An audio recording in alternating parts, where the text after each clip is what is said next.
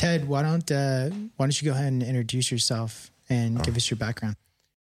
Uh, Ted Tanner. I'm one of the co-founders of uh, GrowLink. Uh, me and my two other business partners, David Holmes and Stephen Ely, have known each other for about 23 years. Met in Southern California, uh, late 90s. Uh, started a dot com in the dot com boom. It was called local.com. Um, so that's what brought us all together. And then from there, about, I don't know, five years later, we started a logistics company. We actually drove by our warehouse in Ontario on the way over oh, here. Nice. So I was showing Marcus, I'm like, that used to be our building. um, and Pitney Bowes, which is right up the street, is who acquired uh, At Last Fulfillment. Um, there's a reason I'm telling you all this. and then uh, we sold that company in 2012, right? And we're living in Denver. And so that was right when cannabis, commercial cannabis started popping up, uh, 2015 ish, somewhere right around there. And I started touring. I wanted, I wanted in the industry somehow, even though that's not my background. My background sales, marketing, business development. Mm-hmm. Um, but the industry was fascinating. And so I had some friends that were opening up some cultivation in Colorado. And I was visiting these facilities. And at the time, it was literally a thermostat on the wall for HVAC, Toro timer from Home Depot running valves if they weren't hand watering, hand mixing nutrients. And that was kind of the aha moment. Um, I'm like, wow. And IoT was just coming out, the cloud, all of these like new technologies were coming out. And so um, we started a company, originally it was Hydropods. And, uh, and it was retail controllers, so Wi-Fi controllers with Wi-Fi plugs, kind of smart home stuff. Uh, that was the start of of, of GrowLink, um, and so we brought a modern platform to to ag really, uh, even across outside of cannabis. And so native iOS and Android apps, a web app, pushing data to the cloud, um, just making it super easy, like su- really intuitive, easy to use product. I think it was even before or right around when Nest thermostat came out because I know we pulled a lot of ideas or design yeah. cues off of the uh, Nest thermostat. And so that's what it was. In the beginning, it was just monitoring and control. Uh, as we got into this, uh, we had a hard time creating a company. We don't have any outside funding, no debt. It's all organic growth. And it was hard to make money in retail at that time with this product. I think we were early to market. Uh, and so we we saw that a couple large commercial scale grows were using our little wireless plugs and stuff, and and uh, we realized that that was probably the market where we could be successful at. And so we took another stab at it. We brought everything back to um, UL panels, built a industrial IoT controller, so really industrialized uh, the original product uh, that we created and started selling and started selling it in the panel and having everything hardwired. And that's really when things took off. That was the, I guess, the product market fit moment is uh, having these control panels with everything connected to it. And we saw some, I always say we kind of grew up in the industry with everybody. And I think the cannabis industry has been really good to us. Uh, at least the openness to try something, right? Uh, we're controlling you know, millions of dollars worth of crops. So these people took a leap of faith in working with us. Yeah, I think um, your strength seems in in a, and you guys seems like your team's really strong in software. Yeah. Right. You're really strong with software, but then you have the know with all to bring in people like Marcus, like that are, you know, in, traditional cultivators, you know, to give feedback on on your software. Is that no, you're accurate? right. I mean, I yeah. always say we're a software company that sells a lot of hardware. Yeah, um, yeah. And a couple years back, we made the decision to to not manufacture as much hardware. So we found contract manufacturers that make our core controller. You know, we didn't design that. Um, we find sensor manufacturers to to work with us in designing and manufacturing the sensors. Because uh, all the original stuff was, I mean, we literally were assembling all the circuit boards and everything and even the the new Connect controller, which we'll talk about a little bit, brings us back to doing all the design and assembly ourselves. Um, just because there wasn't anything out in the market that we could find or yeah. uh, for that.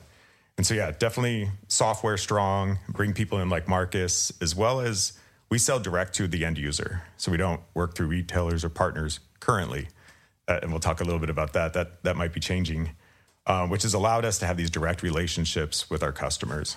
And so that constant feedback loop and, and just the industry as a whole, the, I feel like we have these incredible relationships and people are extremely helpful right? They like, yeah. oh, we'd love to see it do this, this, and this, and that's really what drives our product roadmap.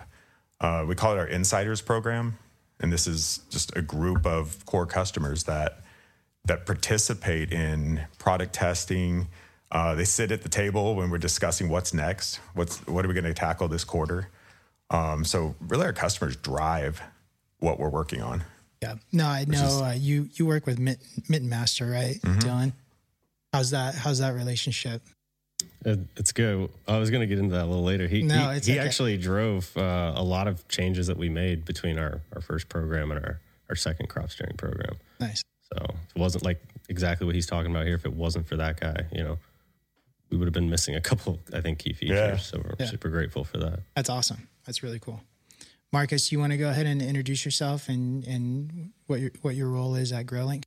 Yeah, yeah. Um, Marcus. Um, I am on the. I've done a lot of things at GrowLink. You know, I was hired on as a tech originally, but I've kind of moved through a bunch of different roles. You know, because we are a small company. You know, we all work together and, and kind of do everything. So I kind of go where is needed. But now I'm uh, on the product product team, product dev team. So like you were saying, like with the insiders group, you know, I, I'm the one interfacing with a lot of our customers, collecting their feedback. You know, talking over some things and bringing that back to the uh, engineering team background, uh, I'm from the South, you know, from Florida, and you know, weed's always been a pretty large part of my life since I was young. But being from down there, I ended up getting in a little trouble, and so I, I got out of there as soon as I could. And I was fortunate that I had uh, some good friends who had farms out in Colorado in the traditional market. So you know, I got up there as soon as I could and kind of went with it. You know, just ran those farms for a bit, and uh, at least until like 2012 when we got priced out. You know, it became uh, came to a point where the risk wasn't worth the reward anymore. So I then got into you know electrical and construction for a little bit, but I, you know, I still I kind of missed you know the the culture of weed, and so I uh, I decided to try to like look back and get into it. And then I saw a listing um, from Hydro. It was GrowLink at the time, yeah, from GrowLink where they were looking for a tech who had electrical experience and growing knowledge. it like, came full circle. Yeah, exactly. I was like, huh, wow, that's cool. And so, so yeah, I've just kind of been with them ever since. What part of Florida are you from? Uh, Southwest. So like the Fort Myers, Naples area. And when, what year did you start growing out there? Uh, like freshman in high school. so it had to have been like 2006 2005. Florida in 2006 was heavy. Yeah, it was scary. Yeah, real scary. yeah, yeah. And when did you move to Denver or when did you move to Colorado? Um, I think I graduated in like 2012 or something like that. Yeah. So or no, no, I'm sorry. Even Florida, Florida uh, back then, even in 2012, was, 12 was scary. Yeah. I was actually out there a little bit before that, but yeah, yeah. yeah. It, yeah there was a reason I left. So yeah. I was like, this is not going to end well. Um. Were you doing mostly outdoor or indoor cultivation? In Colorado? No, in Florida. Florida's uh, closet and outdoor. Closet. How did how did it grow outdoor with the humidity? I always hear like mixed stuff on that. Uh, if it got through until the end of harvest before someone found it. really like that? yeah, they were pretty quick on it. Um, uh, you just chop it a little early. You know, I mean, we weren't I was young. I didn't know what I was doing. I was just practicing then, so I didn't have big buds. You know, I didn't have to worry too much about like rot or anything like that. So it was just bag seed. Yeah, so. no, nice. Sean, what up? How we doing? You've been busy, huh? Yeah, been on the road. A lot of commissionings this summer. Where'd you just come from? I knew you flew from an appointment. Uh, I was in Ohio for the last couple days, actually on a GrowLink job uh, out there in Cleveland. Nice pretty good size facility. I think it's like 800 lights, something like that. Uh, all core controllers from GrowLink, GrowLink fertigation skid with Anderson injectors. Uh, beautiful spot. Nice. how's your interaction Demeter Designs with GrowLink? Like, how do you guys work together, and what are the benefits of of the two combinations? It's actually a really cool relationship. It's more like a like a friendship, partnership style thing. Uh, I work with Colton quite a bit on your guys' team, uh, and the two of us, when we see opportunities for each other, whether I have a client who doesn't know where they need to go needs help with what type of fertigation system they want to use, or if they need climate controls or substrate monitoring, I kind of find the best fit for them in the industry, whether it's GrowLink or someone else. Um, we're kind of agnostic to who we use. It's just what makes the most sense for the customer. And if they're looking for that all in one solution, uh, they want fertigation, substrate, and climate, it's kind of an easy sell to go to GrowLink. Um, so I'll make the introduction to Colton, uh, and then clients take it over. They do a demo, goes through pricing. If it all works out well, then we go ahead and do the design with the GrowLink platform. Um, and it's kind of a seamless relationship because knowing everybody on the GrowLink team, we can share P&ID drawings way early on in the design process, which helps with their quoting so that they're accurate, accurately building their panels for the customer. Um, yeah. And then if on the other side of things, if Colton has somebody that is trying to buy a system that has no direction or they're just trying to use a general plumber that doesn't know anything about cannabis irrigation, he refers them over to me, uh, and I fill that gap on my on my side. How about how about for the GrowLink side? What is what do you see the benefits in using like a partner like Demeter Designs? Does it does it make your guys' job easier? Oh yeah, it's also really comes down to the to the end customer and the experience they have working with you know both companies. I mean, we're, we're a little obsessed with customer experience, yeah. and and so when you find a good partner, and these aren't paid partnerships. I mean, these are this is just hey, you guys do incredibly good work, and we want to refer people to you because they're going to have an, an, a great experience. And then, uh, like you mentioned, Sean, having having the drawings and the layout and and everything helps us engineer a solution so much easier than working directly with a plumber that may not have a plan. Yeah, it makes your guys' jobs a lot easier. Absolutely. Yeah, I think at the end of the day, for Demeter, Growlink, and Athena, I mean, the end of the day, having a successful customer is what drives our success 100%. No. happy customer. Yeah. a successful customer is a happy customer. That's right. um, no, I think it's important why we talk about why we do these podcasts. Like this, you guys did not pay us to be here, um, and we we just do this because we believe in what you guys are doing. You know, with knowledge base, um, knowledge to the to the customer base. I think it's really important. What you guys are doing with systems, um, and when Sean heard that we were going to be talking, uh, he called me and was like, "Look, like they are doing some industry changing stuff. Um, you should. I want to be on the podcast because I understand what they're doing, um, and once he broke it all down, I I was naive to it because all, a lot of the stuff that you're doing right now is new, right? I mean, crop steering 2.0 is new. Your guys' controllers new. Doing stuff for the hobby grower at at at home is new. Um, make it more accessible to guys that are growing in the basement, bedrooms, basements, and garages. I think is that that really intrigues me because that's I think that's all of our background, right? Um, so when I heard about all that and Sean really broke it down, I was like, dude, come on, like let's talk together because I think it'll be a way more, you know, um, it'll be a better podcast. So no, I'm stoked to have you guys here and and stoked to get into like what you guys are doing and it'd be a lot of fun. Yeah, thank you. Thanks for having us. Yeah, I I thought it'd be important to kind of give a foundation of irrigation strategy before we like jump into you know some of the stuff that you, you guys are working on um, and i wanted to direct a lot of the questions towards marcus um, what like just on a baseline what is crop steering yeah so crop steering is a term that everyone's used now for essentially you know just a different style of growing you know where it's a bit of an overplayed term in my opinion but um, but basically, crop steering is manipulating environmental stresses and irrigation stresses um, in order to get a, an output that you want from the plant. Um, there's several ways to go about it. You know, at the end of the day, though, it's just managing those stresses um, for the desired outcome. Um, do we want to go into like specifics here? Or? I mean, yeah, I mean, go go. It's, we're not in a rush, okay. so How much time you got? yeah. So basically, the, the way I see crop steering in my mind is, you know, you have vegetative steering and you have generative steering. These are like the terms that industry seems to be using as a whole. Um, both kind of do different things, you know. Um, in my opinion, though, I think the oh shit. Sorry, can we? no, you can, we- you can No. you can just keep going. Okay. Like, yeah, yeah. No. So let let's go the the difference between So- let's go let's give the foundation. Like, what's the difference between vegetative and generative?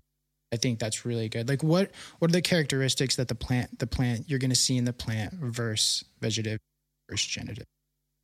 Okay. Sorry, I got a little messed up because I was thinking like, uh, basically, in my opinion, like with crop steering, um, we're trying to steer, we're trying to grow a healthy plant always, right? Where crop steering comes in is that we are in, introducing stresses at certain times to get a desired effect that is different than optimal growth for that period. So, like, you don't want to ever just steer, you know, generatively the whole time, or you're going to have a very stress, stressed out plant. It can harm. You're not going to have good results. But then again, you could steer vegetatively the whole time, and it would be a very healthy plant. You know, it might be a little leafy, but it's going to be a healthy plant, just like we used to always go for. You know, back in the day. But you're not going to get that expression out of it like you would if you stress it. right? You're not Exactly. get that color, the, the trichomes, all Exactly. those things that we're looking for in cannabis. Exactly. So you can you can kind of say like how we used to water our plants. Say most of us, you know, in the garage were were hand watering, right? When we mm-hmm. first started. That's more a vegetative, Correct. You know, irrigation strategy. Correct. So if you think about it like this, like vegetative steering is like the equivalent of in nature if it was just in, a, in an oasis environment. You know, it's just super healthy, super happy. It's got no drought stress. It's not getting, you know, the ground's not salty. You know, it's it's got everything it needs as a balanced nutrition, perfect environment, perfect VPD. That's vegetative steering. That's what we're going for. Generative steering, on the other hand, is we're allowing certain stresses to happen because we found in nature, just from through observance and testing, that it's like, you know, when there's a drought, the plant has to respond to that. It releases hormones, it releases auxins. Like it's going to make a change happen within the plant to adapt to that. Um, the same thing with like a high salinity environment as well. It's another stress that happens with plants in nature. So what we're doing is bringing nature into the grow room. You know, we're because we have control now. You know, we're able to control the the valves. You know, when they're turning on and off, we're able to dial in an environment perfectly. Like I can set exactly what my VPD is. You know, I can put exactly what my light level is, my CO two, all of that. Everything is stable. Um, so in an environment like that, where we can make one half of growing the plant, you know, stable, now we can introduce stresses when we want to um, to get those those hormones, you know, those metabolic changes. And the way I see it is like like I was looking through your guide here, you know, this is exactly what we do as well. You know, you have a strategy where you're steering vegetative through.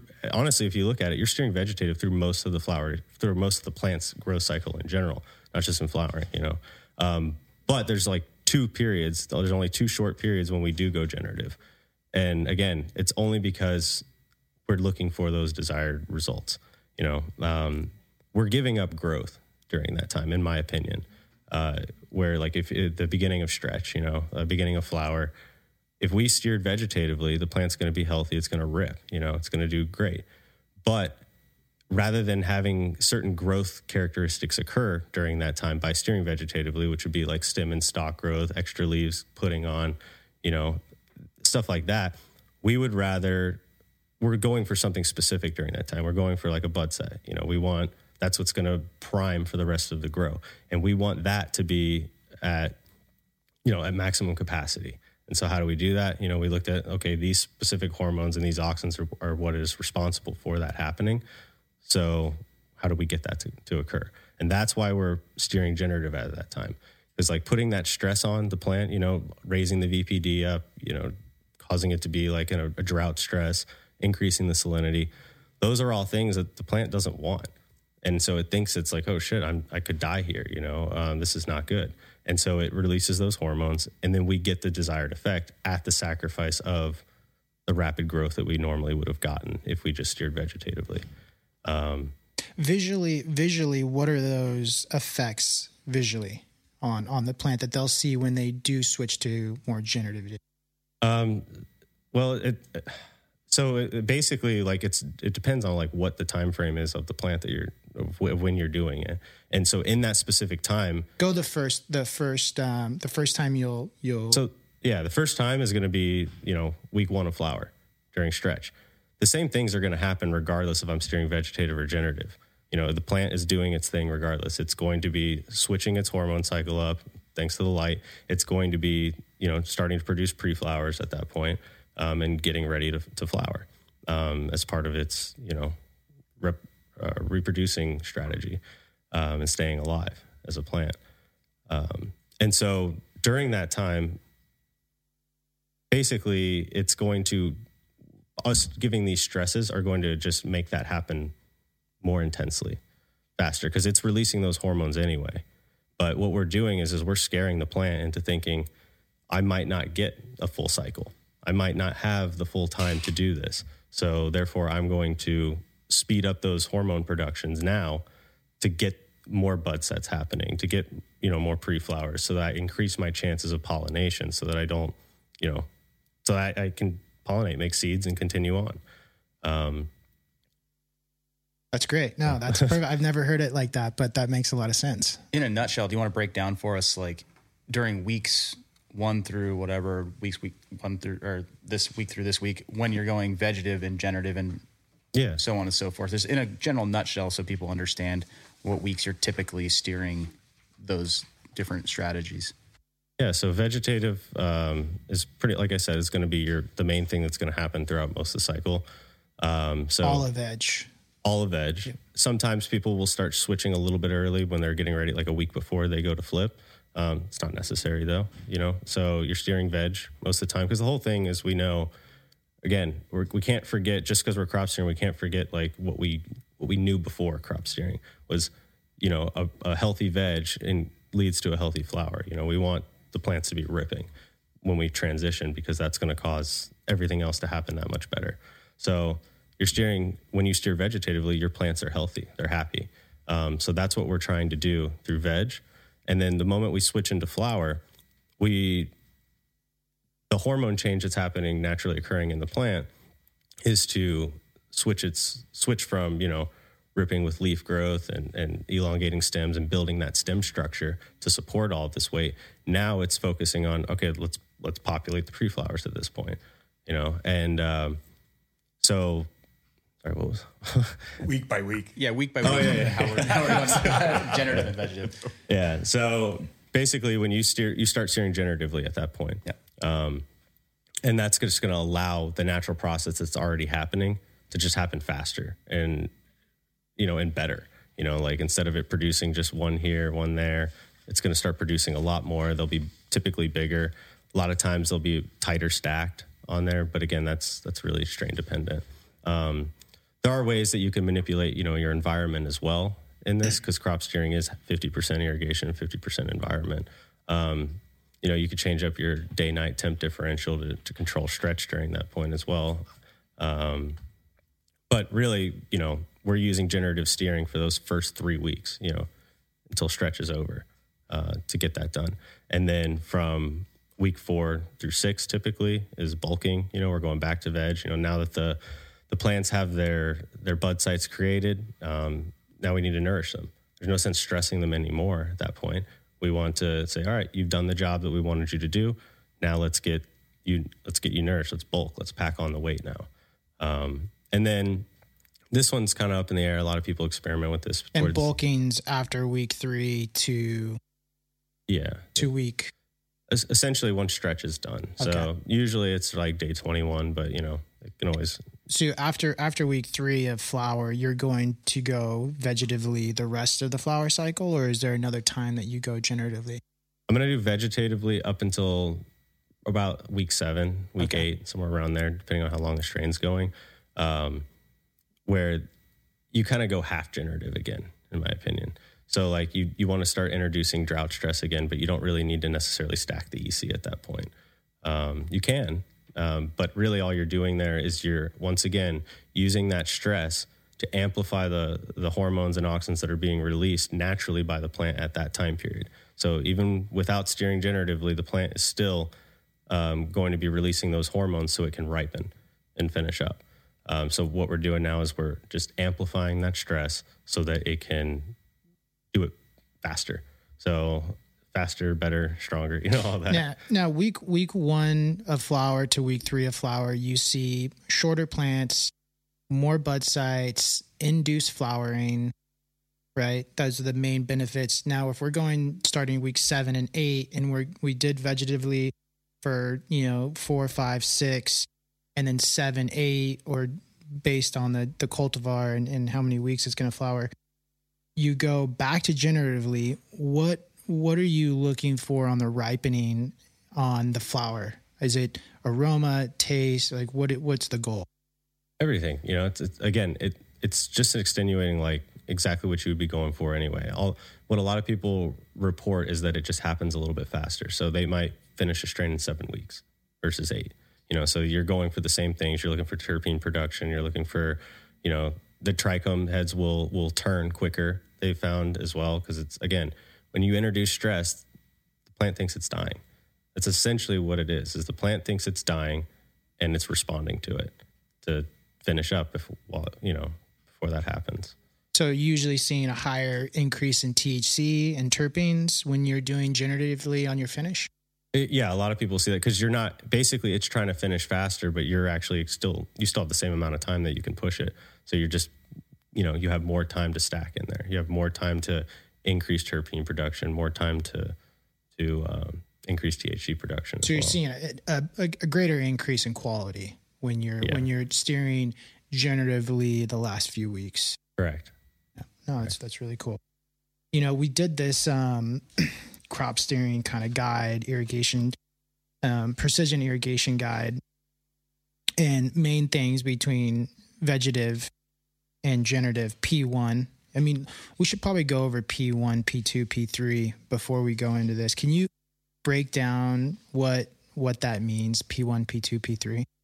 Yeah. So P1, P2, P3, we're looking specifically at the irrigation side of crop steering.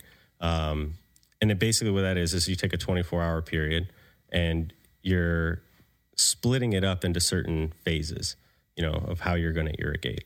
So you have P1 is phase one. That basically is going to be the, we call it the ramp up phase. Um, and that's where your substrate has is dried out from the previous day and you're resaturating it again up to field capacity at this point. So um, it's like your first water of the day. Correct. Okay.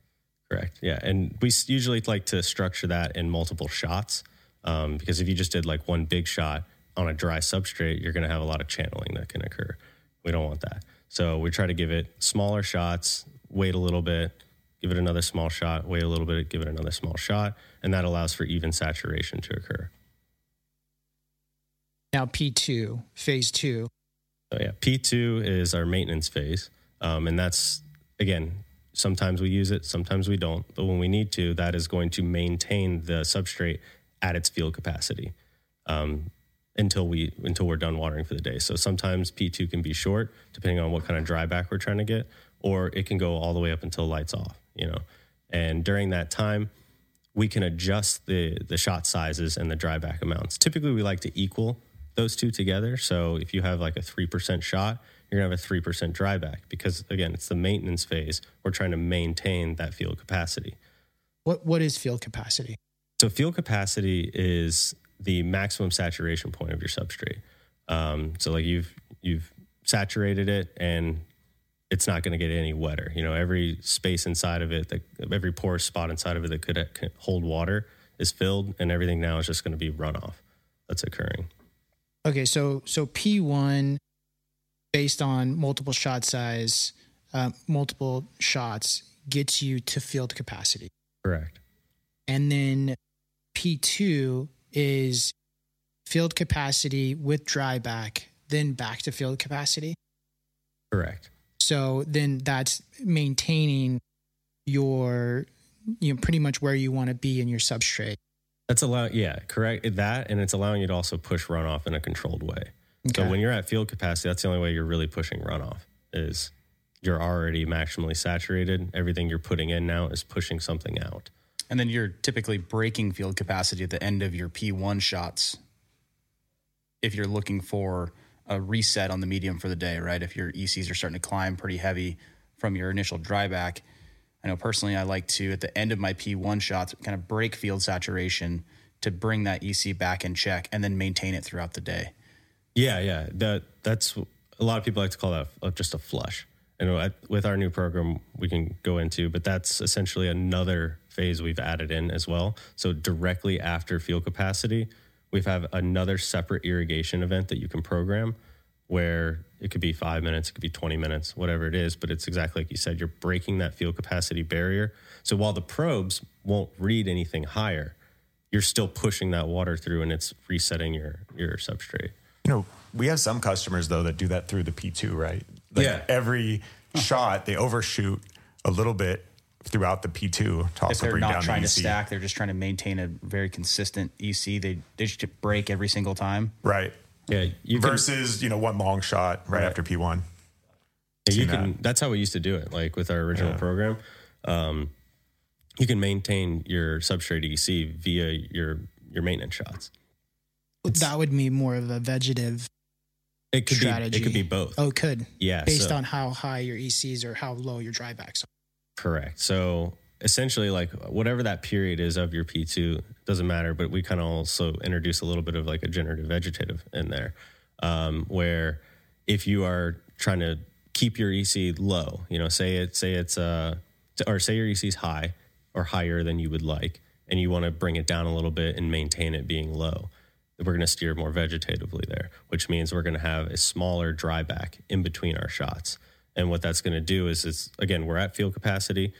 Say instead of having, let's say, a 4% dry back between our next shot, we're going to do a 1% dry back. And so it's not giving it very much time to dry back. And then you're giving it another shot. So it's closer to field capacity and it's going to keep pushing more runoff. So it's essentially a drawn out flush at that point.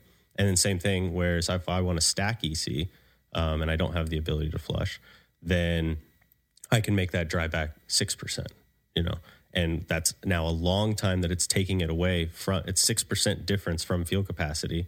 And so that's one less event that it's it's running off for so for starters you have less irrigation events and then the irrigation events that you do have have to go further to bring it back to field capacity then you know and then push runoff so it's it's you're getting much less runoff during that point and your ec will slowly start to climb Yep. by doing that So we went over P1, phase one. That's the first watering of the day. That brings you to field capacity. We went over phase two, which is maintaining um, your irrigation throughout the day. What is what is P3? What is phase three? The phase three is where we stop irrigating. That's going to be our dry back. Um, that is essentially what a lot of crop crop steering is based around. Um, so that's the number that we manipulate based on what kind of stresses we're trying to in, in, you know induce. Um, What's what's the time frame for P3? P3 can start. It's it starts immediately after your last irrigation event of P2. So a lot of times that's still during lights on. Um, you know, especially when we're steering generatively, it's going to be you're going to have your P2 shots that are going to conter- uh, going to occur up until a certain point, and then from right then at that point, the last irrigation event of the day, that's when P3 begins, and it's going to last all throughout the night until the next morning. Is there any irrigation events in P3? No, So P3 is no irrigation events, just a pure dry back from your last P2 irrigation event till your P1. So it's just drying back the whole night. Okay. And your the durate or the amount of intervals on uh, your P2 are going to help uh, determine your P3 dryback, right? Like if you're pushing too many P2 events, you're not going to get that achieved dryback potentially, especially earlier on when the root zone development isn't as high. Uh, like after a fresh transplant, you're not going to push as many P2s, if any P2s, on a newly transplanted room. Maybe your P1s will get you up to field capacity, and then to achieve that that dry back we're looking for, you might not have any P2s at all until you start developing a root zone and the plants actually start drinking. Okay. Right. And then as they as that root zone starts developing, the plants get bigger and bigger and they're uptaking more water. We're going to need to increase that number of P2 shots in order to not over dry back during our P3 or to achieve that dry back during the P3. Right. Yeah. So we can say like back in the garage days of when we were hand watering our plants, we were doing a P1 and then immediately went into a P3. Exactly. Skip the P2. Yeah. There was no P2 events, right? Uh, well, Well, maybe sometimes you might have, like yeah. that midday Well, watering, right? Oh, if you did a midday watering, Right. Yeah. then you'd have a P2 event. Yeah. yeah, we Yeah. call it that. I, mean, guess. we kind of that's I mean, to simplify it for Yeah. for guys that are hand watering, which is I know a lot of guys that are hand watering that do really really great. I mean, Mile High Dave is one of them. He just does one, you know, big P one, um, and then automatically goes into P three and then redoes it. So, what do you usually like to run on EC with Athena? A three. Three EC all the way. Yeah. Um, have you heard of guys using a 2EC but stacking harder in the media? Yeah, you, you can do that for sure. Um, typically, I'll start with three. I mean, from clone, even like, I mean, real young, they can take it. Um, start with three, run three all the way up until about week four.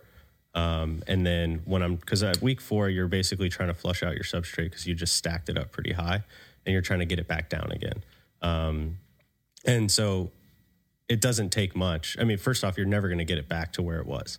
It's damn near impossible to get. You know, if you were at, you know, seven, eight, something like that, to bring a substrate back down to your input, it's a, it's, it's tough. Even if it's just flushing and flushing. The closest I've ever really gotten is like three five, you know, or three eight or something around there.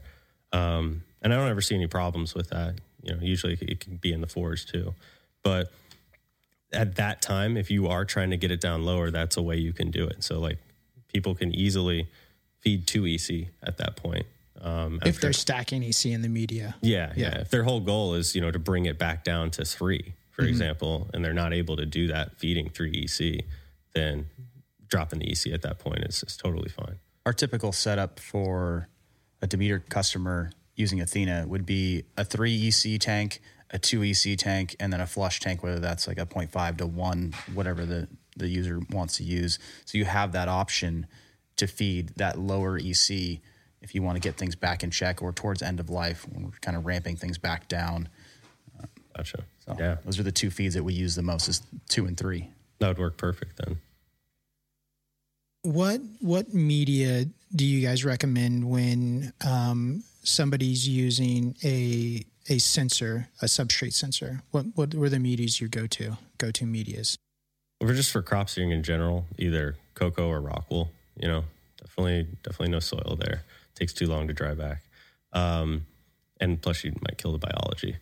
Um, my personal opinion is if I'm using, if I have access to substrate sensors and valve control and, and all that, um, I prefer rock wool. Um, mainly uh, for a couple reasons. Um, big thing for me is is overwatering. Um, when I'm using cocoa, if something happens, um, say a valve, you know, something goes on, like a valve breaks or, or, or leaks or something like that, or in the case of when we were developing these programs, if if because we used to have a program based off sensor live sensor data, um, there's issues that can occur with cocoa that's not cocoa's fault, and it's well, I'm sorry, let me take that back. It's not the sensor's fault; it's cocoa's fault. Where basically you have a sensor like in the bottom of cocoa, right? And just by the nature of how cocoa disperses water, it does so in a you know in a very uniform fashion, and it, it's a slow seep. But you have a delay, so from the time that the irrigation event occurs and the drippers are, are dripping, there's usually like a minute to two minute delay before that water comes down and reaches that sensor at the bottom. And because of that, when we were using like live sensor triggers at that point, I would end up overwatering by a minute or two. And so when that was happening consistently, I'd end up with a waterlogged substrate, which then caused me a whole plethora of issues after that. So Rockwool, on the other hand, gives very quick readings. Um, so from the time that the, the irrigation event occurs, I usually can get a reading within 30 seconds. So the amount of you know overwatering is very very minimal at that point. Um, if I wasn't using you know substrate sensors and sensor triggers specifically to control my valves, I would say cocoa, 100%. I think it's way more forgiving um, as long as you don't overwater it, and you know in general it offers. You know, I, I don't think there's any like difference in results. So I think it's just user preference there. Do you find cocoa to channel when it dries out a little too much? Yeah, if you, I mean, if you get it, well, that happens with Rockwool too. You know, when you go Okay. down past a certain point, they're both going to channel. It might be even worse in Rockwool potentially. Yeah, yep. So that's where having low flow drippers really helps. So Now, talking about m- media size, what if you're in uh, Rockwool? What what is you know your idea setup that you're seeing out in the field? Uh, typical configurations are you're either planting a clone directly into like a six by six, uh, six by six by six, or you're going into like a some form of like delta, you know, where you're in like a four by four by four, four by four by two, um, and then you're doing your veg in that, and then you're stacking it, you know, after a week onto either a slab, a Hugo, you know, a six by six by six, or like a jumbo, which is the six by six by four. So it's either you're going directly in to a larger substrate, or you are starting it in a smaller one and then stacking it. on a slab. Correct. Yeah, nice. The what about size of uh, media in a cocoa pot? Straight co- straight cocoa, right? We're talking Straight here? cocoa Yeah. always, what, yeah. What's up with straight cocoa? What's up with cocoa and perlite? What's your opinion on that? I think it's a marketing gimmick. Yeah, no, I, I agree with you on that. I think the way cocoa cocoa's designed, um, you, you get plenty of aeration in there as long as you don't just sit there and flood it, you know, constantly. Hundred percent. I agree. I, I don't. I'm not a big fan of perlite in my cocoa, and especially when you're using cleanse, it's absolutely makes no sense. It, it also is really, really bad for substrates too. Um, so substrates can only read, or sensors can only read the uh, the substrate, you know, moisture content. So the perlite's actually Right. bad for the sensor. Any perlite very contacting a sensor probe would Yeah. give you an it, inaccurate. it doesn't reading. read. So like there's water being held in like pumice or perlite or something like that, but that's not able to be picked up by the sensor. Um, so if you snap a sensor in, and like you just said, if you got perlite touching it, all it reads is a big open air gap now, Yep. where it's not being having direct contact with the cocoa. So now what it's going to do is it's going to decrease the field capacity reading that you're getting. So it's not it's not uncommon for people to who are using like you know a 30% or a 50% mix of perlite in their cocoa to be like why is my field capacity only 35% or 40%? It's like well that's why. If you use like a real pithy cocoa and you packed it in there nicely, you're to get up into the 50s. You know, you're to be pretty close to Rockwool. I don't know if you'll quite hit there, but you'll get close. What about size of pot? What's the ideal size of pot that you're seeing, in your opinion? I would say the smaller the better. In my Smaller the better. yeah. Really? I agree. Me yeah. too. I mean, I've started in fives, went to threes, went to two and a half, went to two. Now I'm in a one and a half gallon pot, Mm-hmm. running a pretty low density, and it, allows me to give more irrigations uh, events, especially with that lower uh, volume root mass in the beginning of, of life. Uh, it allows me to control the medium a little bit better. And since we have precision irrigation and all this automation, I can irrigate as many times as I need to in a day. If I was hand watering, I would obviously want a bigger medium, right? Because you don't want to sit there and continually irrigate the thing all day long. But with the technology we have now, going smaller is almost better. It's the bigger roots, bigger fruits argument, I think, is kind of gone these I days. I think that's kind of more of an organic argument. Well, Yeah, they didn't more have soil bigger and- roots, bigger fruits. They didn't have access to irrigate necessarily 30 times a day. Right, exactly. So now with what we have, the smaller medium gives me a lot more control, um, which helps drive the plant exactly how I want it from day one. Yeah. No, I found the sweet spot to be about about the same size, 1.7 gallon. Um, nothing over a two, uh, Mm-hmm. based on my my my um, footprint for for plant per square foot. Right. Now, moms are a different story, though. Yeah, hundred percent. I, I've grown. I've got some pictures. I've grown some massive plants inside of like a one, just a one gallon quick fill. I mean, stalks like outdoor stalks. So irrigating I- it 30 I've times a day. yeah, yeah, I've yeah. done that test before too in a half gallon cocoa cube, seeing how big of a mom I could grow, and it was about six feet tall and Yeah. pretty ridiculous. But is that sustainable? No, no. it's just experiments. Pumps going constantly, but you could. Yeah, it, it's funny. I, I see guys, usually guys that are using cocoa with perlite, they'll be in a bigger pot hmm because I think they need to be based on the perlite mass taken away from the cocoa substrate. I don't know. That's just my theory. I don't know if that's even true or not, but just seems like it usually, like you go into a place and the guy's in five gallons cocoa perlite. It's like if you just shrunk the pot size, you don't need the perlite. Yeah, the I roots mean- are gonna do the job of Yeah. giving you aeration at that point. I think they they feel like maybe they did a five gallon straight cocoa and like oh well, i get better results with cocoa perlite in a five gallon. Well that's because it's holding on to you got too much mass to control with with that. And the perlite's making it giving them that buffer that forgiveness um, for the um, more aeration. But if they just shrunk the pot size one they have to buy less cocoa um, two they'd control the media a lot better. And and they they'd get better sensor readings if they're using you know a substrate sensor. So it's just eh, like you, to each his own everybody has their own opinion. This is just my I, i'm i'm with you. I, I like straight cocoa. You know um, i agree with you about that 1.5 gallon size pot nothing over a two. It's, Um, it's also a really the 1.5 is also really good for it's that medium zone. So I can put a, a freshly rooted clone into that, and I'm reducing the amount of SOPs that I have. I'm one transplant, one medium to purchase. Like we don't have to buy all these different pot sizes, stock all this stuff.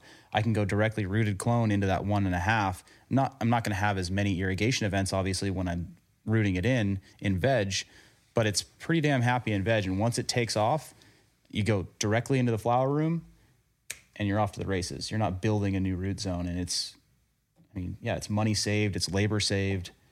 yeah eh, labor. I mean when you're talking thousands of plants and yeah i see a lot of guys um one transplant is is is enough for me right? Clone from the clone tray into my 1.7 gallon cocoa straight cocoa uh, 3ec proline cleanse make you know maybe 5 mls on the cleanse if you're worried about waterlogging to add some extra oxygen increase the orp but if you're talking about thousands of plants and you were to go from a four inch straight cocoa into another two gallon pot or whatever size pot, you're talking about hundreds of man hours a year in doing that. I mean, it's it's uh it's cost savings. I, have I've gone into a lot of facilities where I'll see them move three times. They'll start in a small mm-hmm. cone pot, go to a bigger one for veg, and then when they go into flower, they're moved to a bigger pot. And I'm like, wow, that's extremely inefficient. Like Yeah. they're losing thousands, tens of thousands of dollars a year on transplanting. And when they go into the flower room, they're, it's harder to get those generative, like hard drybacks because we don't have the roots in that new pot, Yep. right? Yeah. Where we build it early on in its life, you can pretty much start steering immediately the second you go into that. That's that exactly why I, I'm a fan of like just one gallon pots. You know, like you were saying earlier, it's just like you have total control. And then why I said the smaller the pot, the more control you have. Like you can push a heavy dry back quickly with a small plant doing that. That's also why even Rockwool, like I'll, I always go to a four by four, you know, just so I can start steering. Cause I think a lot of people don't do this, but I think it's, it's a good thing to steer um, vegetatively, like to actually steer vegetatively in veg, you know, to go for those 10% dry backs. I think that's pretty big, uh, in my opinion, versus So your your go to for Rockwool is a four inch in veg, and then you throw on a slab. yeah, after about a week. Yeah, that's Jungle Boys too. Yeah. That's their go to. You're putting them on slabs in the veg room. Uh, so what I'll do is I'll, I, I mean, I, I'm all in the same room, um, but like in facilities that do this as well, like basically they will veg inside of a veg room on a four by four, and then they'll saturate whatever it's a slab blocks whatever in the flower room, and then they'll finish veg out in the flower room. Got it. So they'll finish whether it's another five days, another three days, another five days, whatever. A it short is. acclimation period. Exactly. So what they're doing is they're allowing the roots to get down into the the next substrate before they flip. So it's like reducing that stress. Right. Okay. Um, crop steering 1.0. What what is what was crop steering oh? 1.0? All right. now we get into it. Um, so crop steering 1.0, a lot of a lot of people who you know are our customers. They're super familiar with it. They'll be able to re- relate to a lot of things I'm going to say here. Um, for people who don't know, um, crop steering 1.0 is our our first go around at trying to provide a tool for growers, you know, to crop steer. Um, you know, I, I was very fortunate in in you know being a technician at our company, getting to go around to a lot of different grows, um, seeing kind of what works, what doesn't, um, for a while, and then I, I, visited one grow in specific, like specifically actually here in California. Um, growers Kevin Crouch, he's amazing, and I saw uh, something I hadn't seen before. I just saw like yields like I'd never seen anywhere else, nothing I've ever been able to accomplish. And so I was like, what? What is this? What are you What are you doing here? And he was nice enough to kind of like show me, um, and that's where kind of crop steering in my life came about. You know, as he he taught me how that went. Um, and so we were talking, and he was like, "Man, you know, he's got a, a bigger facility. He's like 100 irrigation zones, and he's like, this is a lot to manage. You know, trying to do the crop steering with Rockwool, but managing your own timers. Um, he's like, it'd be, you know, you guys already use sensor. Er, you know, you already are controlling our sensor data. You're already controlling our valve data. Wonder if there's a way that we could make a program that kind of can help automate that. And so that's kind of where the idea came about. And you know, it was our basically what our first rundown was was a completely sensor based program. So we were pulling in live sensor data, um, you know, from the substrate and auto triggering valves. You know, we we split up the program into those. We we do four phases. You know, we we do phase zero, one, two, three, four. The only difference there is is we added in just a little name for phase zero, which is the time between the lights turning on. Yeah, can you d- d- dive into phase zero because we didn't go over that in P one, P two, P three. Yeah, so yeah. What is phase zero? Yeah, it's not like a, a, huge thing. It's just uh, it's just a name that we put in to help differentiate for control purposes um, between the time the lights turn on in the morning and the time of the first irrigation event of P one of the day. Um, and so usually that's a, a certain dryback, additional dryback percentage that we're looking to achieve. Um, and really, what that what that's telling us is like, hey, the plant has started metabolizing, it started photosynthesizing, it's rocking now. You know, now we're good to start irrigating and letting it, you know, use the nutrients we're giving it. Why why did you guys decide to do a P zero? Well, for what? So. So you want to answer that? We're rebels. No, got to be different. Nobody else is doing it. No, uh, a lot of things were um, over so it, it, has a big use case for like greenhouses specifically but it also is indoor too like if you happen to like if you trim you know or you spray you know say you defoliate um, you know week two week three or you spray you know every once a week or whatever after you do that the plant does not transpire as rapidly as it was doing previous to that it takes a couple days for it to get back to where it was and so in a situation like that uh, if you continued with a, just a straight irrigation timer schedule afterwards without taking that into account, um, you're going to end up overwatering. It'll be like a snowball effect because it didn't dry out the amount that it usually dried out. Now you're watering more, which then causes it to not dry out more, you know, than it should have, and that just continues on and on and on. Same same thing with greenhouses. If you're on a cloudy day, you know, cloudy week, you're not going to transpire as much. Um, and so having the ability to because we already had the data, having the ability to see, okay, the plant is drying back. It's it's it's hitting the level that I wanted it to hit before I start irrigating. We thought that that was pretty useful. Um, so that we added it in mainly as just another tool. So if you want to use it, great. So your system, like your software, mm-hmm. calculates based on climate and will adjust the P1, which is your first irrigation event, based on the substrate water content? Yes and no. So, yeah. so the the climate it part, can. yeah. It can. Yeah. Yeah, yeah. It, oh, we we are tracking all the climate data. Um, I, how, how, far do we want to go? I guess we're not going to talk about the co-pilot just yet. I mean, you could. I mean, we're here. Yeah. You could talk a little bit about it, and we could touch on it and move on. We take a quick break. Yeah, for sure. All right. All right. Crop steering 1.0 versus kind of like 2.0, right? Yeah. So 1.0, like I was saying, 1.0 was our first attempt at creating a program that could help growers crop steer. You know, we did base it solely off of live sensor data, um, and that ended up causing it, it, worked well for a lot of people, but it also it caused some problems for others.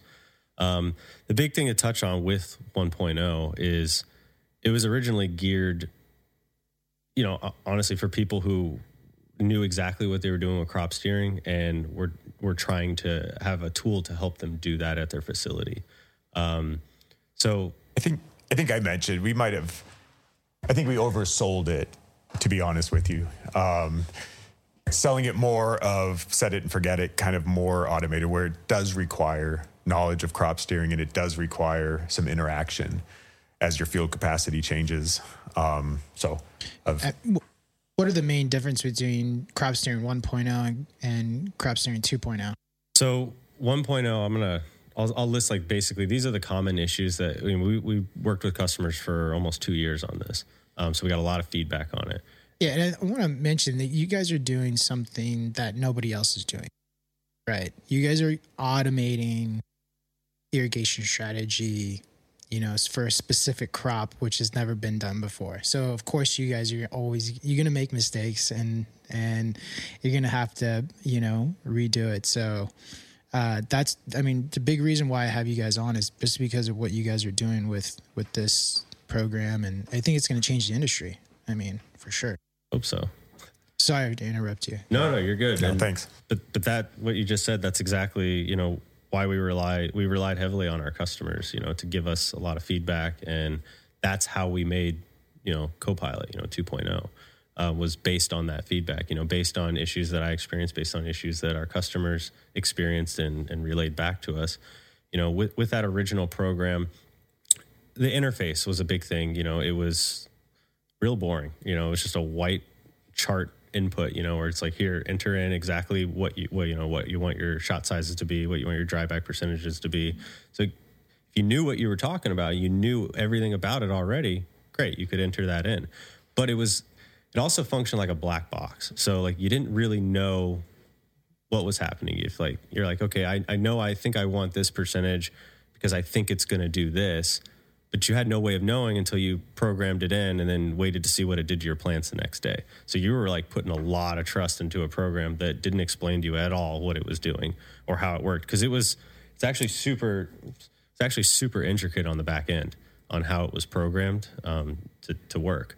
Um, so that was a big thing was the the user interface the visualization of how it was going on we wanted to address that with with copilot um, there was other issues with because it's a sensor trigger base. we had uh, field capacity. You know as you guys know field capacity is not uh, stationary. It changes uh, sometimes every day. You know as your roots grow into the substrate um, as you you know uh, mainly from roots taking up space volume inside the substrate and from you know when you when you dry back real real hard and then you go to reconstitute it again eventually you start losing you know overall volume holding capacity in the substrate uh, that you kind of never really get back and so you know as we notice this big big time uh, when you're going in small pots you know one gallon pot and you're you're starting to get week five week six most of that pot now is roots at this point um, and roots, while they hold water, you know, in the cellulose of them, the the probes can't read it, just like perlite. So, what's happening is is it's like you're adding perlite into the substrate essentially. And so, what would end up happening is your field capacity would drop, you know, from 55 down to 54 the next day, then 53, then 52, and that would continuously happen. Um, and we had the way we set up that old program was you couldn't move on to the next phase until you satisfied whatever you programmed in. So if I said, you know, I want to for phase one, you know, if my field capacity target was 55%, it's not going to move me into maintenance phase until I hit 55% like sensor reading. And if the sensor couldn't actually read 55%, it's going to continue to try to ramp up until light, you know, until the batch tank is empty, essentially, So it's just draining batch tanks. a left and right. Yeah, unless you went outside of the crop steering program and you set up some sort of uh, overrides, but Yeah. they weren't built into the crop steering program. So that was a that was a mistake. which is why you you know kind of 1.0 you had to be an experienced Yes. Yeah. yeah you, you you had to know what you were doing to use that program properly. Otherwise, it could cause a lot of issues. Um, we we mentioned earlier, you know, that delay with Coco. Um, this is an inherent delay, and that that delay actually gets bigger the larger pot you use. So if you're using like a five gallon pot, we were seeing delays of ten minutes. You know, sometimes between when the drippers would go um, and the reading would would pick up. We would find fixes for that where it's like use higher flow drippers and it you know worked better, but that's not what we want. You know, we want the low flow drippers. We want the even saturation, not channeling. Um, so that was that was a big problem because we were a sensor based program at that point. So you were always overshooting. It just seemed to happen very consistently when growing in cocoa. So that was a big thing we had to overcome because I would say the majority of the industry uses cocoa. Um, so it was, in my opinion, not the greatest for cocoa. I think one of the big lessons, though, is just you, you really can't use real time sensor data for the entire program. Yeah. Right. Um, and so when we dive into 2.0, we'll talk about how we use sensor data in a different way instead of real time. So Yeah, and it, real quick, I'll just wrap this up. I don't want to go on forever, forever all the problems, but they do become relevant in what we address for 2.0. Um, we didn't have the ability to flush, and we didn't have the ability to disable maintenance phase. Um, so you were getting basically you had your ramp up and you had maintenance no matter what. You could shorten the maintenance phase, but it's not the same. Um, if you if you just get rid of a maintenance phase when you're trying to stack EC and you don't have a flush, your EC is going to go through the roof. You can't. You, you there's no way around that. You have to be able to flush something out if you're going to get rid of that whole maintenance phase and just go to a straight dry back to be able to have like a 30% dry back. Um, that was a huge, huge. Are you saying maintenance phase is like your P two? P2s. P2s. Yeah, yeah. I think it's I think it's important to to, to quote the P two. Yeah, yeah. Just because they'll understand. yeah, okay. for sure. So maintenance phase is P two. Yes. Yeah, okay. So you were going in basically with our with our 1.0, you could go from P1 to P2 and and to P3. That was it. Whereas this is something that Dylan, you know, brought up. This was like one of the main things was, you know, you're trying to steer generatively in the first three weeks. Um, you can't, and you're trying to stack EC while also providing the largest dry back you could possibly hit. And the only way to actually do that is to just have a P1 and then just dry back from there. You know, no P2 at that point. So you're giving the plant the most time with the lights on to actually dry back.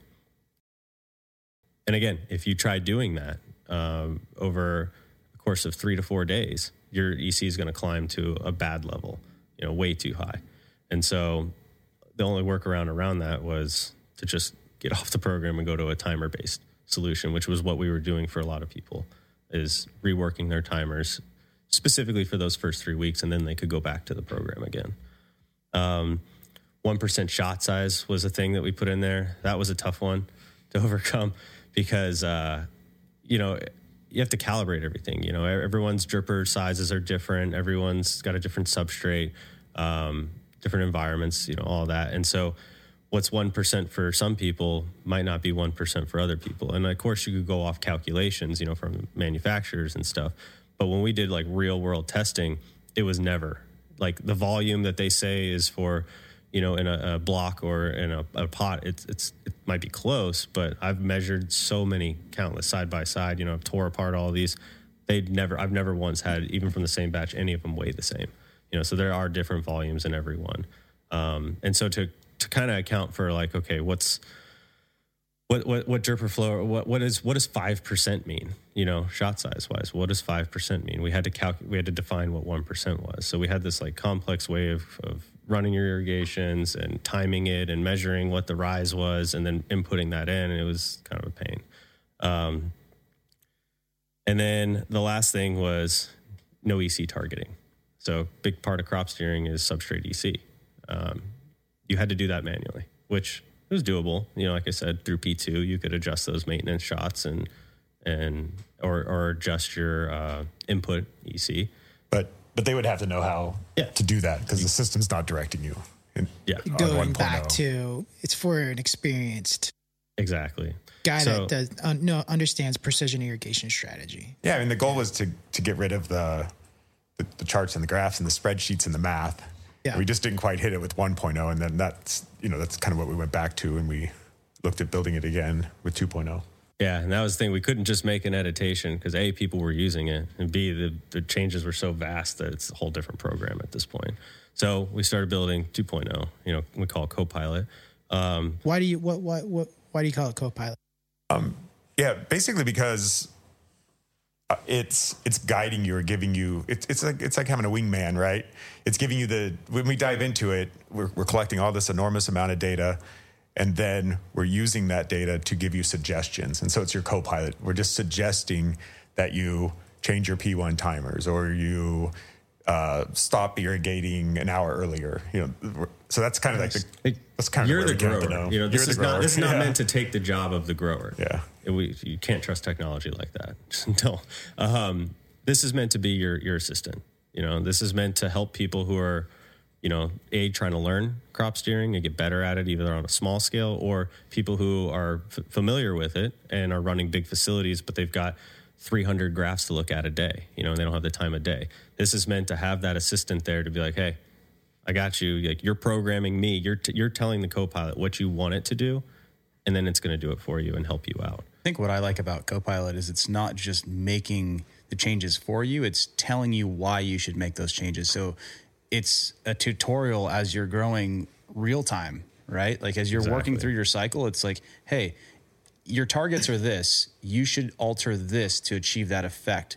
And so it's teaching people to actually learn how to do this rather than just doing it for them. And they don't know why the timers are changing and what's happening. It's It's- Exactly. It's, a, it's a tutor for you, which is really cool. That's what we were Yeah. going for because we dropped the ball on that the first time. You know, we were like, we didn't give any instructions on how to do this stuff, and we didn't. Yeah. People weren't learning; they were calling in, and we're having to do private sessions. You know, teaching them how to how to how to use it. The computer isn't growing my weed properly. What's wrong? Yeah. Yeah, and so we always say it was a black box. Like you just put a, some variables in, and then it just does its thing, and you don't know why. Magic. And- yeah, it's like magic. And so we really wanted to get rid of that and bring visibility into everything that's happening. Make sure you know when every single irrigation event is going to happen and why it's happening, Right. And why you need to change it. eventually, after reading the suggestions enough and applying them, it's going to click in your head, and you're like, oh, okay, it's just like a live tutor, if you will. Um, so that that's a big part of, of 2.0. The change we did is we made the interface way way easier to use. Honestly, way more appealing. Um, and and again, you know, it's meant to teach as well. It's not just meant to you to input things in and it works like magic. It's meant to show you exactly what's happening. Um, and with, with that new UI uh, comes Is this the interface right here? yeah, I'm gonna one sec. I'll get this going. So this is our our, our new portal here. Um, this this would be. Oops. Yeah, this would be like a dashboard here. So basically, you would go up to the you have your own irrigation tab now, and you would go straight to the irrigation tab. And here is again, this is all formed from user inputs. Uh, you know, Sean, you helped us with this one right here. um, having a a dashboard where you can see all of your programs, all of your timers. You know, so because you don't just have to create a Copilot program, you can also just do simple timers as well. And then this gives you a screen that shows, or like a, a timeline view to see these are all my irrigation events that are currently happening. What what's the difference between the blue dashes and the green ones? They're just different programs. So So they're broken up in different colors for every different program, so you could visually see at a glance like that's one program, this is another program, this is another Like one. zone one, zone two. Right. Oh, okay. Yeah. yeah, so if you could see here, I have like one program is a demo here, and this is a custom timer demo. Okay. If I add another one, um, would it be a different color or uh, Yeah, it'll come out come Okay. out in a different row, a different color. all right. Yeah, basically, I'll, I'll I'll add one here in a sec, but you'll see it'll it'll just keep stacking, and then you the big thing of this is you can see you know when valves are overlapping and you can time them properly. Yeah, because you don't you might not want valves overlapping due to a pump or whatever Exactly. like that. You're based overriding your batch flow time. rates. Like Yeah. a lot of when we design facilities, we talk with the growers how many rooms would need to irrigate at the exact same time off of the same Mm-hmm. tank. And so we build the tank, the pump, the piping, everything to accommodate that. So Mm-hmm. if they override that and they see, oh, I have three overlaps and I was only built for two, Flow rate will it's be gonna an off, issue. the PSI will be off. and then we won't get emitters properly Yep, yep. irrigating. Yeah. So just to give you like a quick, you know, example, this is like a new interface here. So like this is where you're going to go to set up your timers. Um, if I could fit it all on the screen, I, I would, but I can't. So I got to scroll a little bit. Um, but as you can see now, instead of having all those fields put in, we've got everything broken down into phase one, phase two, and we have a flush edition here. with the, the ability to enable and disable any of these. When would you use the flush? So the flush is going to be used and uh, specifically when the first three weeks of flower during stretch when we are trying to stack our EC um, to a controlled manner and maximize our drybacks. So, like we were just talking about a little, little earlier, if we just go to this graph here, here's our ramp up. Mm-hmm. P1. Yep, P1. If I want to have the maximum dryback, I have to start it when the lights as, as, soon as that's done. Like I have to get it up to a certain level. It has to have water. The plant needs to survive. Field capacity. Yeah. So what you have to hit field capacity. But then after that, if we just immediately start drying back, the more time that your plant is not getting water while the lights are on, it's going to drink way faster than when the lights are off. So typically what will happen is you'll have a much steeper decline here and then it'll flatten out overnight. Um, so in order to get the maximum drybacks that we could potentially push, we need to stop it right after P, P1 here.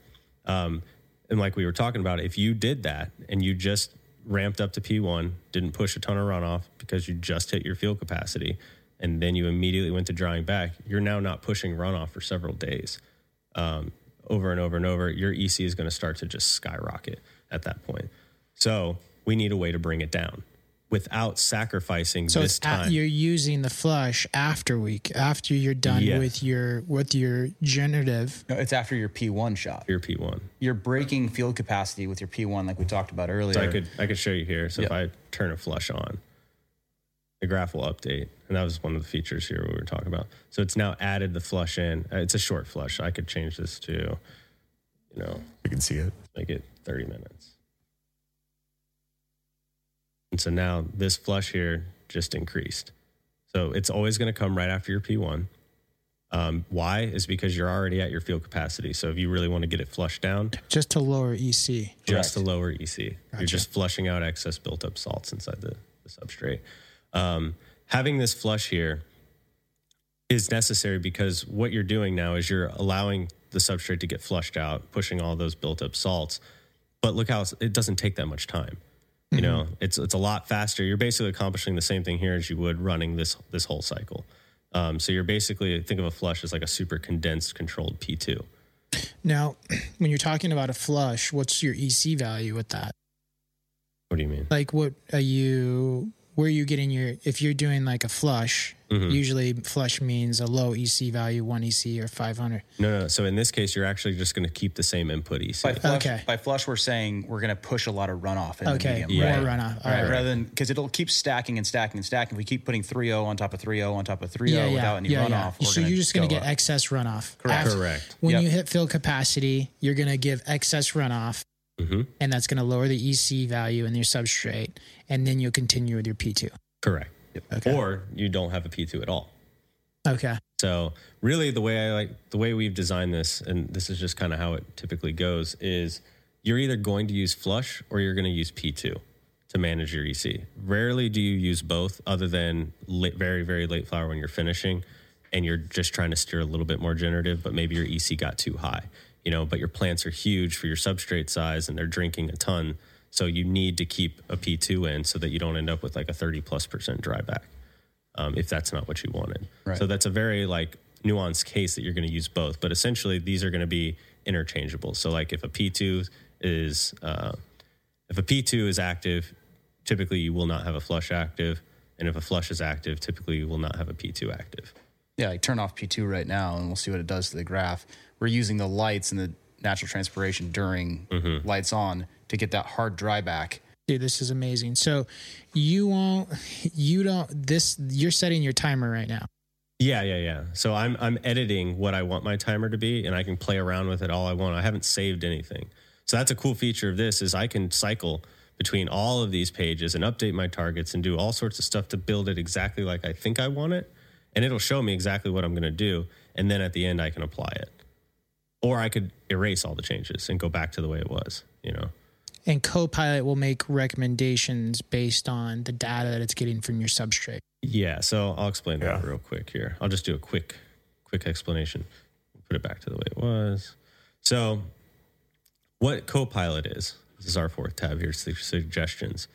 The AI will essentially take this is your real data. Oh, this is the real data. So you can click and see your real data over on any of these pages, you know, so you can overlay your data. So what this is here, this is a the target data. So this is what it should be based on what you have here.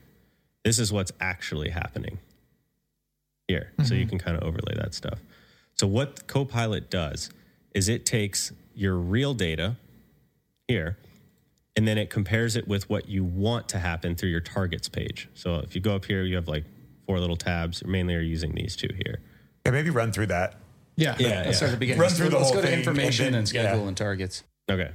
you got, you got, yeah. You got, Um, so I'm, the- I'm a dummy. So, No, no, no, so you're help good. me out here. So when you first go to create a program, you're going to have a form that pops up as step one here, right? Uh, this is collecting basic information, and what this information does is it helps us generate default values for you um, and populate set timer programs. So for the customers who don't necessarily know all about crop steering or they don't know what their target should be or anything like that, we've programmed in what we found to be, you know, pretty generic, very usable uh, timer sequences that they can use, still get pretty good success. And you have one gallon pot. I see there. You Yeah, can so- change that three, yeah. five. Correct. So you can you can select rock, all the different rock wool types, uh, and and different coco types here.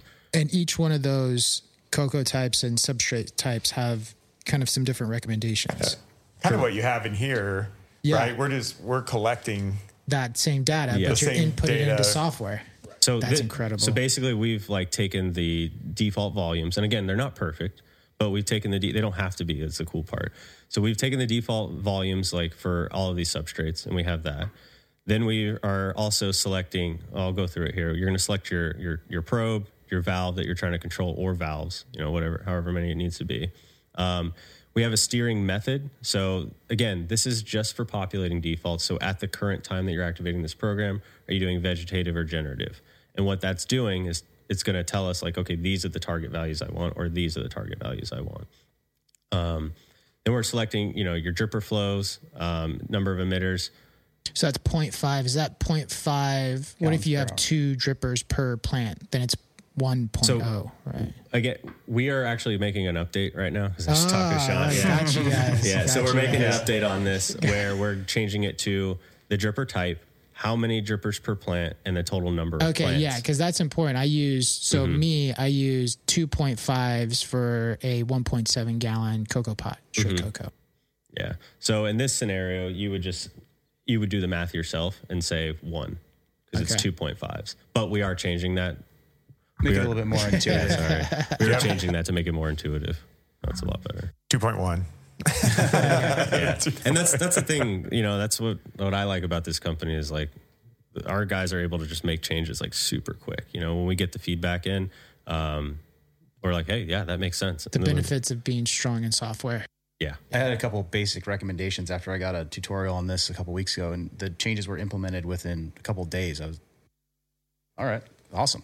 they were pretty good changes. So they're like, yeah, that that needs to happen.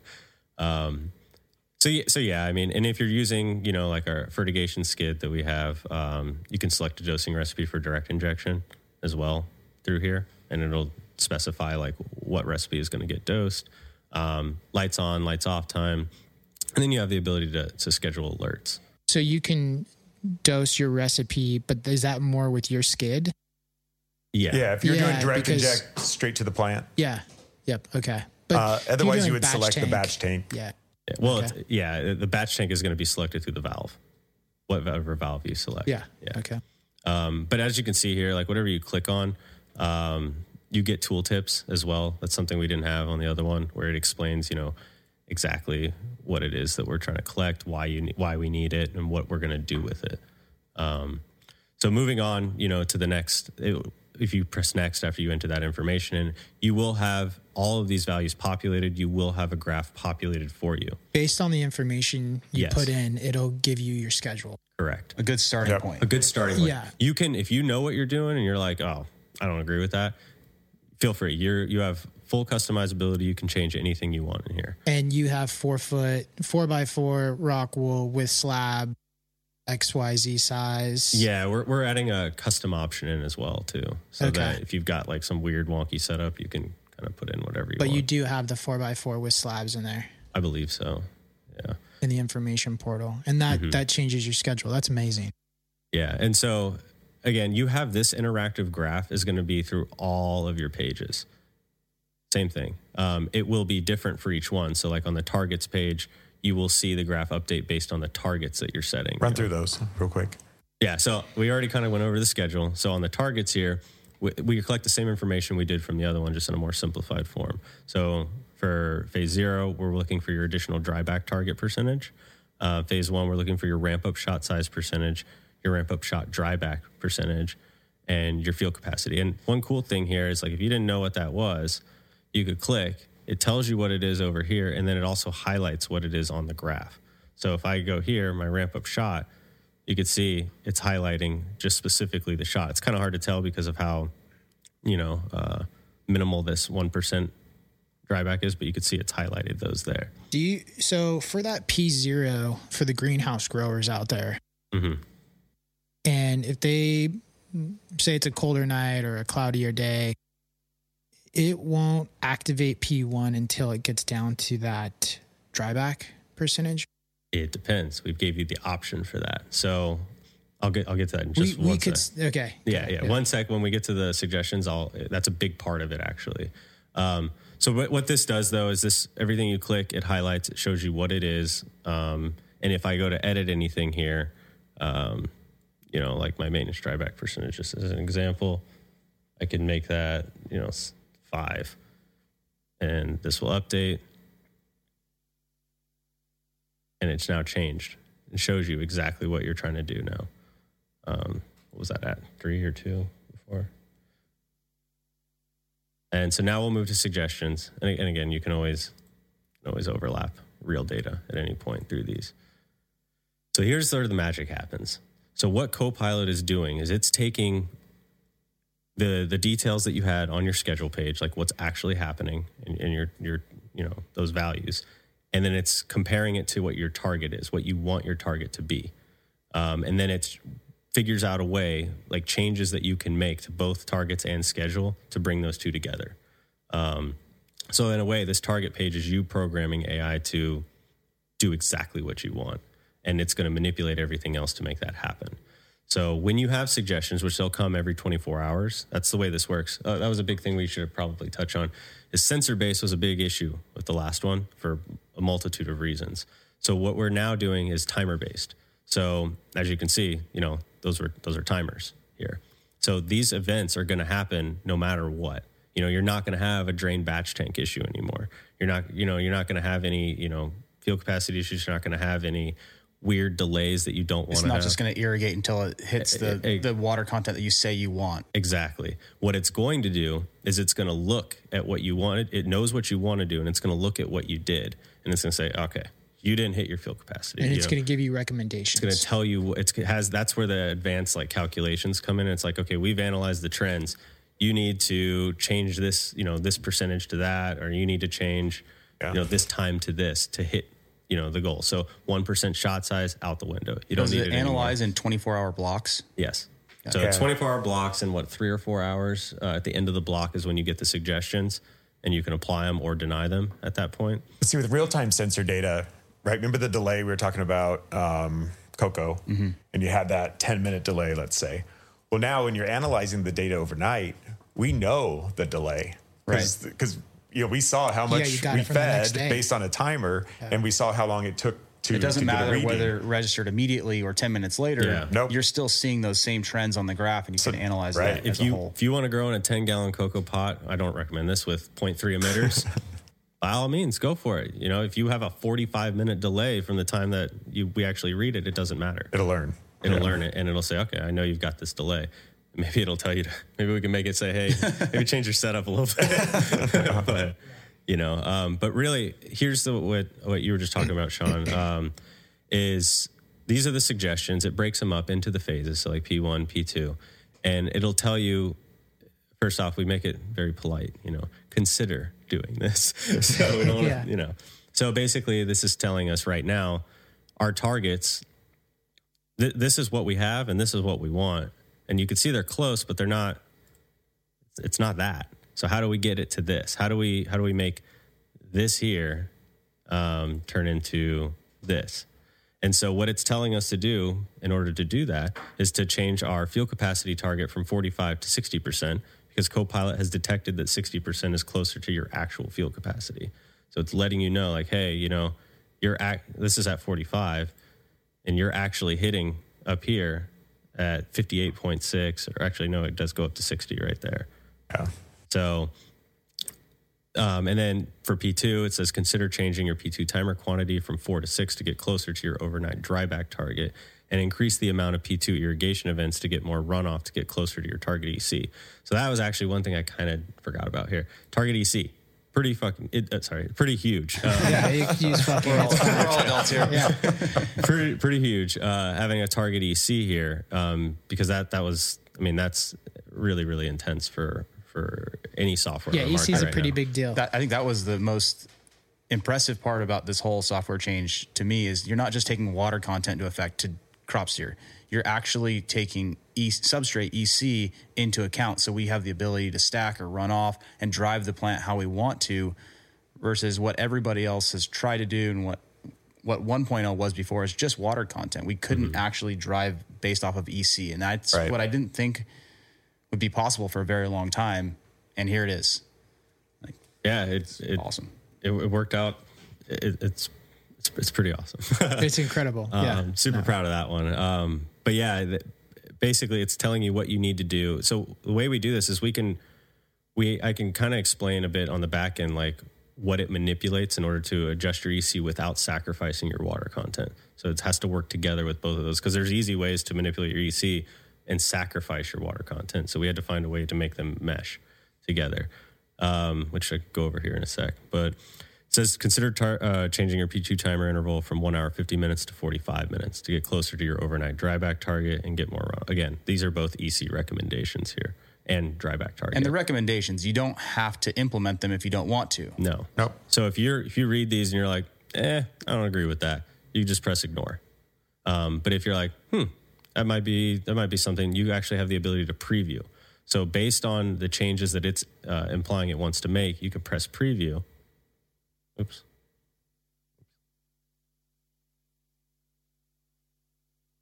Oh, I think I messed something up by tweaking everything. But basically, what it'll do, these are what it's It'll- proposing. Save. It'll it'll Yeah. preview Yeah. what you're going to see tomorrow. Exactly. Wow. So, well, this is that's actually what it just did. I just kind of messed it up because we were messing with things there. But basically, you saw the graph before where it stretched all the way out to here. When I pressed preview, it applied those changes and it shows this is what your new graph will look like at this point.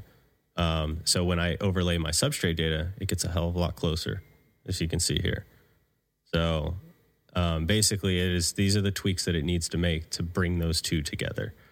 Um, and and and same same with EC as well. You know, you'd be able to do the same thing.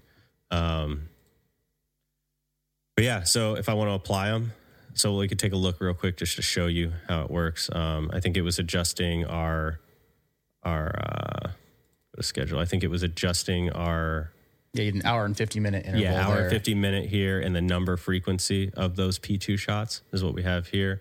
And then in our targets, our field capacity is at forty five. And it'll it'll give you recommendations of changing any of those. yeah, so So i- i- irrigation events, um, times, Everything. everything. targets. It tries That's not to adjust your targets because that's what you want, unless it's something like field capacity or something like that. Right. Where it Something just- that changes. if it Yeah. if it sees that you're there's a zero percent chance you're ever going to hit your target because you can't, you know, then it will ad- recommend you change it to a, a something you can hit at that point. But usually, it's going to manipulate your actual timers. So if I press apply, it's it's now applied them. Uh, this just happened because I don't have a controller hooked up to it. Oops, dismiss. Um, so now if I go to my targets, my field capacity is now 60.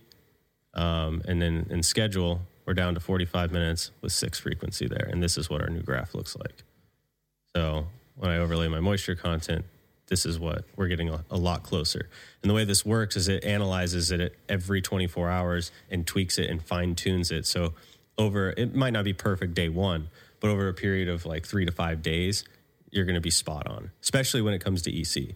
And talk about when those suggestions are populated, what time of day compared to when your lights are on.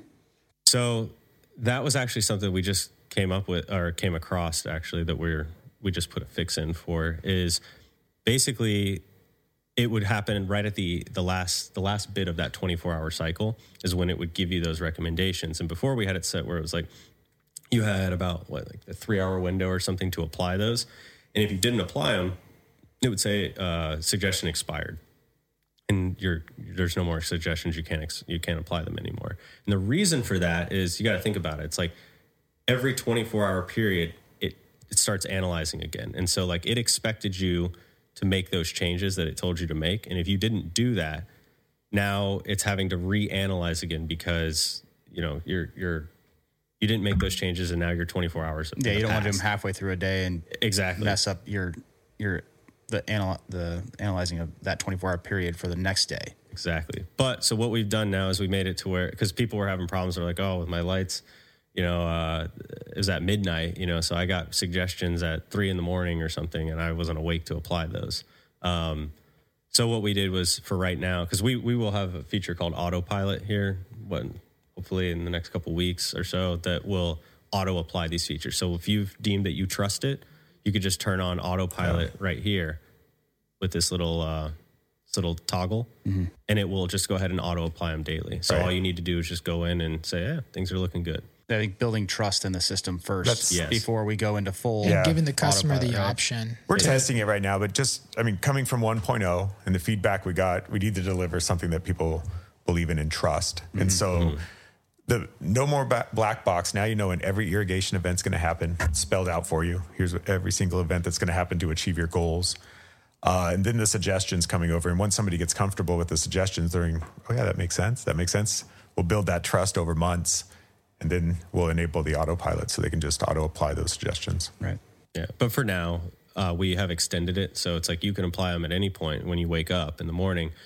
But it will give you a warning that says, "Hey, just letting you know, you know, this is going to skew the data a bit because you didn't apply it in that window, that couple hour window when we Ideally, it. you want to apply it right before lights on. You want to, yeah, you want to apply it right when it within the three hour window that they're available. Um, so because it's, And it's when is that 24 hours calculated? So if it's like if your lights are from say 8 a.m. to 8 p.m., when is it?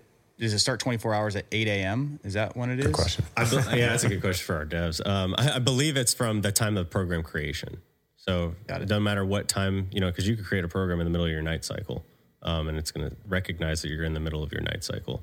Um, so I would assume it would be from from that, but I'll get clarification on that. Um, one last thing I wanted to kind of touch on real quick is what we were talking about. What you bring back what you had said about yeah, the P zero. I was going to ask you about that. With you know being a greenhouse grower, Mm-hmm. know we're dealing with a lot of different um, variables in climate, and that will obviously change your P one event. Mm-hmm. So what what does the system do to to counteract that?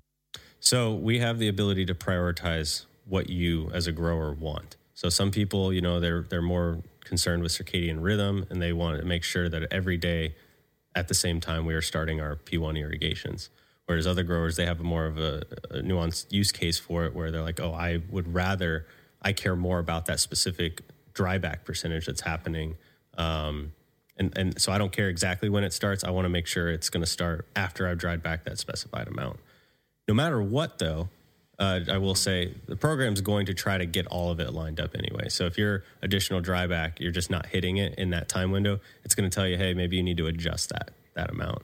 Um, and would that come off of your? Would you just would you stop your P two event sooner in the day so you could have a larger dryback of P three? Correct. Okay. Um, and so it'll it, there's a the tooltip here. So like you can click down and you can either prioritize um, you could prioritize start time or you could prioritize starting uh, water content, What does uh, VWC stand for?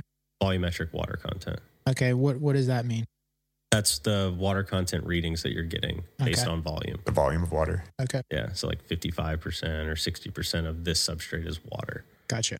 Um, and so you can choose between these, and there'll be different suggestions for each, um, and based on applying it the way you want. They both will do the same thing, minus or, you know within that reason, you know the the start time there. And so it tells you here too. It's like uh, basically when you prioritize your start time, you're basically telling Copilot that you want to make sure that your irrigation events start at a particular time every day, regardless of whether or not the water content percentage has dropped to your additional dryback target. Um, and same thing. You go here, and it'll tell you like it's it's This based- isn't based on time anymore. It's now Yeah. based on your water content of your media. Yeah. You just want to make sure your irrigation events. Or they want to. You want to tell Copilot that you want to make sure your irrigation events start only once you've achieved that additional dryback, and it will modify your irrigation start time every day. Yeah. Yeah. That is really cool. It That is- is really big for greenhouse growers. Yeah. I mean, indoor growers, you're getting similar climate and same, usually PPFD, uh, energy to the canopy, CO2 levels, everything's real similar every day. Um, with greenhouse, I mean, it's it's fluctuating every day. Yep. So having that ability to to change the dryback based on not just time, but based on um, water content Mhm. changes the game. I mean, literally saves hours of time for the grower. You know, hours. That's that's what we were we were trying to do here. Is is be a real useful tool. Yeah. Yeah. So the end goal is autopilot, obviously. Yeah, So that's yeah, that's what a- I want to. I want to talk about auto. in a large facility, you know, you can imagine when there's, you know, let's just say 10 rooms, oh. eight zones per room, you got 80 timers or more than that. You got your P1 and P2 timers set up. So it's just eliminating that, looking at graphs and adjusting timers. It's a full time job for at least one person Yeah. in a commercial facility to and a stressful one. analyze graphs all day long, make the correct decisions, hope they're making the right decisions to alter the next day's events, and then they're constantly learning every single day. Okay, well, I kind of messed up here. I wish I would have done this. Because this has a lot more data behind it, um, and can shave off that time and labor. Again, saving labor Yep. in the facility. And accuracy. Yeah. You know, consistency. Yeah, instead of a week And of trying to y- dial in your your drybacks, you can get it done in a day or two. Kind of like Athena Pro line. You know, if you look at it, it's like you're taking a beginner grower and you're kind of making them a pro right off the get. You know, it's like it's it's you you just follow the follow the program. Yeah, and that's that's the thing. You know, programs like this um, or whatever you know programs you want to follow, like for your target set points. We're not telling you how to grow here. This is this is still we're not trying to tell you how to grow. We will help, you know, give you our recommendations, but Yeah. if you're using another program that says like, hey, you want a three percent additional dryback and a six percent ramp up shot and a twenty percent dryback, this is this is all up to the grower here. You know, you program in what you want to do, and it will help you do that. That's really cool. You could take your precision irrigation guide, learn, and then go enter what you learn here right into the program. That's awesome. Exactly. That's awesome. You guys are changing the industry, man. Now let, let's move on to Blueprint. What what is Blueprint? I'll grab this one. All right. So blueprints are, you've heard crop re- or recipes. We, we're calling them blueprints. Once again, we have to add P0, call something different. but so blueprint is a crop recipe. It's, it's everything that uh, you can pre-program everything. So it's all your climate data, your temp, humidity, CO2, your lights, your light level, maybe even spectrum, um, your irrigation events, your your recipes, even and then now that we we're adding even all the manual things that happen uh, throughout the crop cycle, like tasks and pruning and trimming and all that stuff. So uh, you pre-program all of this, and over the entire crop cycle. So I'm like weeks week one, this is how I went all my all my set points. Uh, then week two, or you can even go more granular, or you can even scale. I program week one, and it'll gradually over the days scale to week two. So you're pre-programming everything. Uh, the difference between recipes, like in a in a in another cultivation management platform, and blueprints in GrowLink, are we use these to control everything. So you're pre-programming it, and it's controlling your environment to those parameters. Um, so we can probably pull this up too, but Yeah. Is it could you is it like Copilot for climate? um, no, it's really just not yet. N- not yet. no, Um, but that's the direction. That's right? the direction for sure. Um, So it's the beginning of Copilot for climate. Yeah, before blueprints, a customer would have to go in each week and change their temperature. You, you weren't able to pre-program your entire crop cycle ahead of time, and so now you can pre-program everything, and then every week it'll automatically change to, Your to your set temperature, points. humidity. Right. Your CO2, everything is automatically ramping up, changing, doing what it needs to do without Right. having a user input on a schedule. Oh, I got to get back to the computer today. I got to change all my parameters. Well, right? just I mean, if we look right here, you you kind of have the weeks, I think laid out, or or you have right here veg. I, I want my temperature to be between seventy two and eighty two. Yeah. Flower. So this is say this could be four stages Mm-hmm. that could be pre-programmed and automatically change without any That's amazing. interaction. So you can do that now. Yeah, absolutely. Yeah. So we could pre-program. What page is that? it's like Two, one. Yeah, you pre-build your climate recipe for an entire grow Yep. cycle and then just hit go and it automatically changes week by week or however whatever day period you have that changed on. Yep. And where it gets really cool is um, we just acquired a company called FlowEnvy, which is your Metrc integration uh, of your SOP building tasks. Uh, they even have some light manufacturing and sales in there. But now we're able to bring in all of your harvest data, your, your yields, uh, and lab data and all this, and attach it to that blueprint run.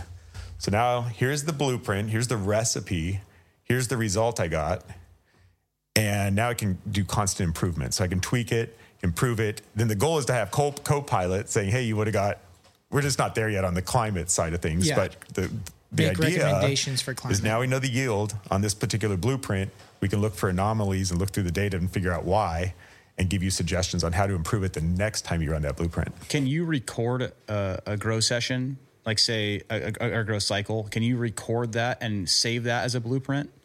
if you're manually changing them week by Um, Yep. week and altering as you're building, Yeah, the way it works is you'd still pre-program your basic blueprint, but every change you make throughout that crop cycle, we're recording, and at the end you can choose to save it with all of the changes, or choose what changes you want to save it with. got it. I absolutely crushed during this one. I had a lot of manual input during it, but it worked out really well. You don't have to remember every Nope. little change you made. You can just hit Just save. make those all part of my blueprint for the next time I run it.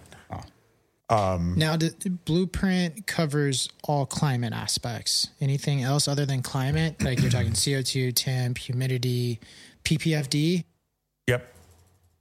Anything else? Um, well, you'll be able to you'll be able to start interacting with your So I'm, I'm actually creating one right here for us so you can kind Okay. of see. So basically, I just did like a little test. I'm adding a stage of growth in. So we're doing the veg state, for example, like veg week one. Um, I should probably change it. So it's like seven days. You choose what growth stage it's in. You set your environmental set points. Um, you got VPDs, temper, day temp, night temp, humidity day, humidity night, VPD, VPD, day, VPD night. CO2, lighting set points with the ability to do ramp ups. So, like if you were trying to simulate a sunrise or sunset, you can do that here. You can change your light intensity of however much it's going to be. You, you're changing light intensity. Uh, you, you're connecting to the light controller. Yeah, because we, we like control that. everything. Yeah, yeah. You know, so Okay. so you'd be able to put that in. So now you have Are you measuring PPFD? Yeah, Yeah, you are. Yeah, Okay. Yeah, that one wasn't set up that way, but yeah, we, we'll have a par sensor in the Okay, in the room perfect. yeah, and then you or would just multiple. you would go through and you know create you know veg week one. Um, and you could make you know, veg week two. You could just keep and so forth. yeah, Yeah. just continue on with instead all of that. a like a, a zero through a hundred, if you have a, a par sensor in the room, can you set it at a PPFD level? So you can say, I want to Oh, be at twelve hundred, Sure. and it'll drive That to is twelve Yeah, which is more important in greenhouses because we, we do light throttling in greenhouse. So if you have cloud cover coming over, Mm-hmm. uh, we you can make the decision to supplement it with lighting and, and keep a constant PPFD Nice. in the We'll ramp them up and down. That's game changing. Yeah, you basically it, it saves all your set points and it auto applies them. And to your to answer your question, it's it's climate right now, but now with uh, with the irrigation, precision irrigation, you'll be able to go in and put your set points that are in your co-pilot program right into your uh, blueprint. It'll be on So here. they'll, they'll work together. Yeah, that's what I was. I So was that gonna- way, it'll automatically change your set points, your irrigation set points over time. because they'll need to change Yeah. based on the climate. Yep. and then That's amazing. It's gonna have to be backward. That's what we're working on is the backwards compatibility Right. because suggestions, you know, the AI is gonna change up your set points. on then your it's gonna your have co-pilot based on the information from your blueprint. We just have to merge the two. So we're Yeah. working on what is a really intuitive UI so it's easy to use. That's what we have. It all works. Yeah. We just got to figure out The best way. to really make it. good Yeah, so user so experience. blueprint a grower can set in all their parameters of the climate, you know, from temp, CO two, everything, PPFD, and go all the way till last two weeks of flower where they want to drop the room to 68 Mm-hmm. degrees, lower the lights, lower the CO two, and just kind of finish it off. Yep. That is amazing. and then it kind of gets even better. um, so now, now you're you're you're putting your harvest data on it. So now I know what my results were from the particular blueprint run, and so the neat thing is if you have, let's just say you have two facilities, and your your coworker over here in the LA facility ran this particular cultivar and got this result, and now you want to run that cultivar in your facility. You both have GrowLink. You can just grab his blueprint, put it in your room, and hit play. Oh, that's if they let you. yeah, yeah. This is the same company. Oh yeah. Yeah, That's, it's- it's a shareable file you can download and send to somebody right. else. So if like, the way our th- stuff is set up is each facility has a an instance, I guess, or a, a login, I and then there's domain login. So the domain would be all my facilities within my. So if you're thinking of a large MSO, you know, each facility has its own account, and then the domain user connects them all together, so you can see what goes across all facilities. Can you export a blueprint to a thumb drive? for what? If you wanted to share it with somebody, if you're a consultant, perhaps anything like that, Yeah. like Right now, we don't share them outside of the same organization. copy. um, you know, in my head, and I don't know if this would be well received or not. I, I see someday where you could, like, if you have a friend or you know somebody else, you could share your Or blueprint. maybe you have a them run it. breeder, for instance, who's breeding genetics, and this is the Yeah. best way to run my genetic. Let me give you my blueprint of how you run your room. This is how this genetic runs best on this irrigation strategy on this climate. And you could Yep. take that on a thumb drive with that cut would- and load it up. We'd probably just have a share button right in the app. Share, put in who you want to share it with, and send it off to them. I mean, you really what you could do is say if there's a large, co- let's say it's Jungle Boys, right? And Jungle Boys um, has great growers all over the place, but there's some growers that are extra knowledgeable, like Roach, for example. He could set up GrowLink at Cudahy, you know, his spot, run GrowLink, figure out all those parameters for a year or two, build all that in, download it into Blueprint, all his co-pilot irrigation strategies, and then take all that and send it to his GrowLink pla- platform in Florida. Right. And now they can download that building into all those parameters that he's been working on for a year or two in Los Angeles and have the same exact thing going on. In, And you're saying that's available already right now. that is within a company, within the same organization. Awesome. Yeah. So as if you're, long, yeah, if you're an MSO, you can share all your recipes and all your blueprints across the entire it country. changes everything. Changes everything. Yeah. And so Yeah. you can think over time, you're constantly improving them. They're, Yeah. They're constantly Like, getting hey, better. I want to run the. I got the- some new blueprint shit for you right here. I'm gonna send it to you right now. yeah, exactly. That's Oh, so. That's dude. yeah. That's exactly how it works. Um, I'd like to. I think it'd be really cool. I, I know a goal that we have is to, like that the AI that we have for you know Copilot, Mm-hmm. turn that make that also do environment and then make it do both. I was going to say, Oh, That's the goal. That's, Yeah. yeah. Yeah. My thought was game, like, sure. what if you just bring your plants over from veg to flower and you do a slow ramp up, right? Mm-hmm. And so you're slowly increasing your CO2, you're slowly Mm-hmm. increasing your PPFD. That's obviously going to change your transpiration rates on the plant. And so it's going to be hard right now, uh, or maybe it isn't, I don't know, uh, for the AI to figure out what to do the next day. If you're constantly inc- changing your climate over, say, like a week long acclimation period, right? If you're if you're increasing your light and your CO two, obviously the plants are going to transpire differently. So it's not really going to be an apples to apples day by day. But if you brought in, It, it will. So that the way you're you're absolutely right. Like if if we had that co-pilot in there, they would definitely. It'd be better if they work synergetically together. They can Absolutely. make way more predictive analysis. But the way it's designed now, outside factors don't matter. Okay. So I mean, whether it was someone in the room just with a hose, just you know going crazy on random plants, all it looks at is data. It's just looking at data, data trends, and and real time data. You know, so and making those suggestions. And since they change constantly, you know, it's like constantly updating every 24 hours. Um, it, it wouldn't matter to the program, but it is a way to streamline it better by combining the two. Yeah, blueprints happen from customers just wanting to have their set points on a schedule. I just don't Right. want to go in and change my temp every t- week. Yeah. You know, I just want to do it for you. So that that was the the simple idea of where it stemmed from, and then that's and this is where we took it. The beautiful thing I think about is not having to remember, man, that one time I crushed that run. Mm-hmm. I want to do that again. What did I do differently? it. It's got it Just save it. That's that's huge. It's got the co-pilot. It's got your irrigation strategy with your climate. That's it's got all the parameters. Done. Okay, big question, right? This is the big question. Can we keep our own data? Do we have to share our data with you? Oh, with us, Yeah, do we do we have control of our data? Like does if Jungle Boys wants to keep their data and they don't want to share it with a company that they, they might not trust, like whoever, right? sure. Do you guys give the ability for Jungle Boys to keep their data? Um, so first, we don't aggregate data, right? We don't share data. You own your data. It is in our systems. We do use data to improve our systems internally. Um, the the only way is there is there is a way that you can run your own server. So you can run your own Yeah, server you can and keep point. your own You can everything's um, ran through our.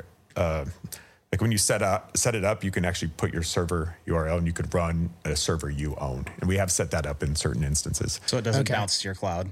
Right, it's your private. Ru- It's your private uh, Data. database and APIs and everything that's just for you. We have set that up on occasion. so you can't not very do that. common, but we absolutely have have done it and can do it. Yeah, because I know for some growers, you know, prolific growers, or you know, like it's a big deal. They want to keep their data. Yeah. You know, I think it's it's important.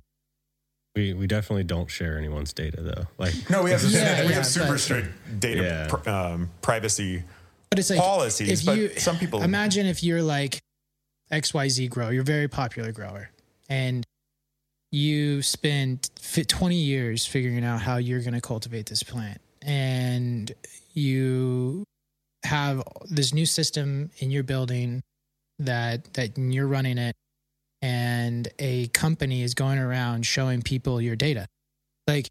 It could be a sales guy. You can't control it, right? You can't control every employee in your business. And he's going to yo, bro, like, look at this is XYZ grower and this is how he's running his facility. And I'm not saying you would do Yeah, that, but I'm just not. saying Hopefully look, not. look, fear that it's, something it could happen. right? Hey, Yeah. hey, bro, you want the Jungle Boy program? Let me send it to you here. You know what I'm saying? First, we Like, can't do that, and nobody in our company can do that. But, I'm just saying I, I get it. that yeah. it, it could happen, Yeah. right? I mean, and and it and it could be something you don't necessarily. I understand that you don't believe in that, and that that that should never happen. Sure. But one of your employees goes off on a whim, has control of that database, and starts sending it out to X Y Z. You can't control every single employee, right? Right. But there's no way. I mean, there's no way for that to happen. They can't physically export a profile or data and, and apply it to a different. So that's why Well, that's that's what, well, but that's that's what, but that's what you just said. Blueprint was, within the organization. yeah, Right. but That you can't take it and apply it to like if it was Jungle Boys oh, sorry, if it was Jungle Boys' blueprint, I there's no way for any employee I could pro- I, well I'm not smart enough, but an engineer probably could, but Take there's no way for an employee to grab either those blueprints or profiles or or there's also the rules algorithms and all that we haven't even covered and apply it to a different installer instance of our of our system. yeah. Um, but there is a way, you know, we can just do a private server, like a, a, a Private setup. server, they keep their own data, Yeah, and you don't have access to it. yeah, That's even awesome that you you guys have to. that option. right. It's not I mean, for us. It's it's uh, you know, there's a higher cost of of maintenance now. When we do updates, we have to update multiple instances of our environment versus just a single cloud instance. But Yeah. So you'd have to, if you had an update, you'd have to go update the server. we have to update every instant of you know each one of those servers. Yeah. for each of those. Yeah. We've only done it twice in the history of GrowLink, Okay. where people have a private. where the- Yeah. I understand. I understand. I understand it too. Yeah. You know, what about what about our hobby growers, our home growers, our garage basements and bedrooms?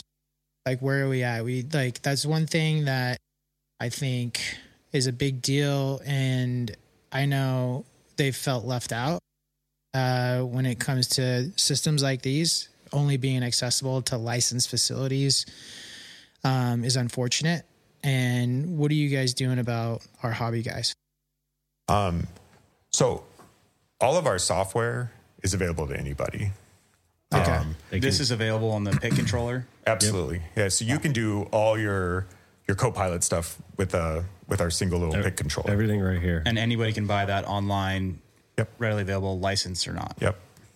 So anybody can buy this. Yep. Awesome, dude. And That is so, great. And we're kind of going full circle. I mentioned that we were hydropods when we first started the company and we had these wireless modules, and that was absolutely for the home grower, hobby grower.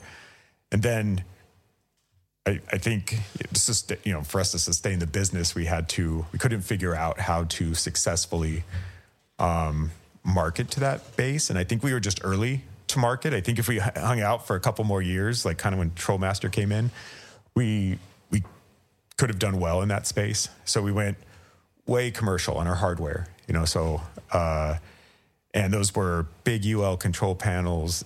I mean, just us building those panels was really expensive. And so it's kind of cost per, you know, kind of cost or it priced out some of the, you know, a home grow or the, or the hobby grows. And now we're coming full circle. So now we launched the Pick controller, which is a product you can buy on our website. That's um, what works for commercial grows and home. Uh, the new Connect controller is another step there. Uh, so the old controller was the core. That was the that we installed in the big panels. The Connect controller is the same power and brain of the core, but it has all the built-in input inputs and outputs. Uh, so all of your your analog drivers for your lights, your rel- your relays for your valves and your HVAC and all this kind of stuff. It's still hardwired in, so it's not quite as easy, I guess, to install as like those little wireless modules or outlets. Mm-hmm. I'm really excited to talk Um, more about the Connect controller. I think that's a Yeah, can, we- can game we talk changing about that? piece of equipment in the industry. Yeah, absolutely. So it, it's really we came out with it to lower our hardware cost. Um, I I have a problem. I always say we make panel shops. We don't build our own panels. We contract them out. And that's the biggest cost of our solution today is the actual assembly of these panels. It's not the individual components in the panel. It's the labor to wire those panels up. And so um, the Connect controller just brings that all into a single single board. So all your inputs and outputs and everything are on a single board. So there's not a ton of wiring and assembly. Um, we're able to to build those, put them in like a poly case, pre-assemble them, put them on the shelf, and ship out orders. So if you think about the core controller, our big commercial, those are all custom built. Every single one of those What's the average lead time on a core controller? are the three months. Three months versus something now that you can just get off the shelf. go to yeah go to our website and buy it and we'll ship it and so it's really going to allow us to scale the other controller there's tons of engineering we're working with electrical engineers and and consultants and we're working them throughout the entire install process and we're doing design drawings and and and we're supporting the trades like the electricians and everybody uh, installing the product and then we land our guys on site to do the commissioning and training of those systems so it's a it's really heavy. It's like a heavy lift every single one of those deals. And so the core controller comes with a thick manual, teaches you how to wire it all yourself. Um, is available on our website um, and at a at a much lower cost or price.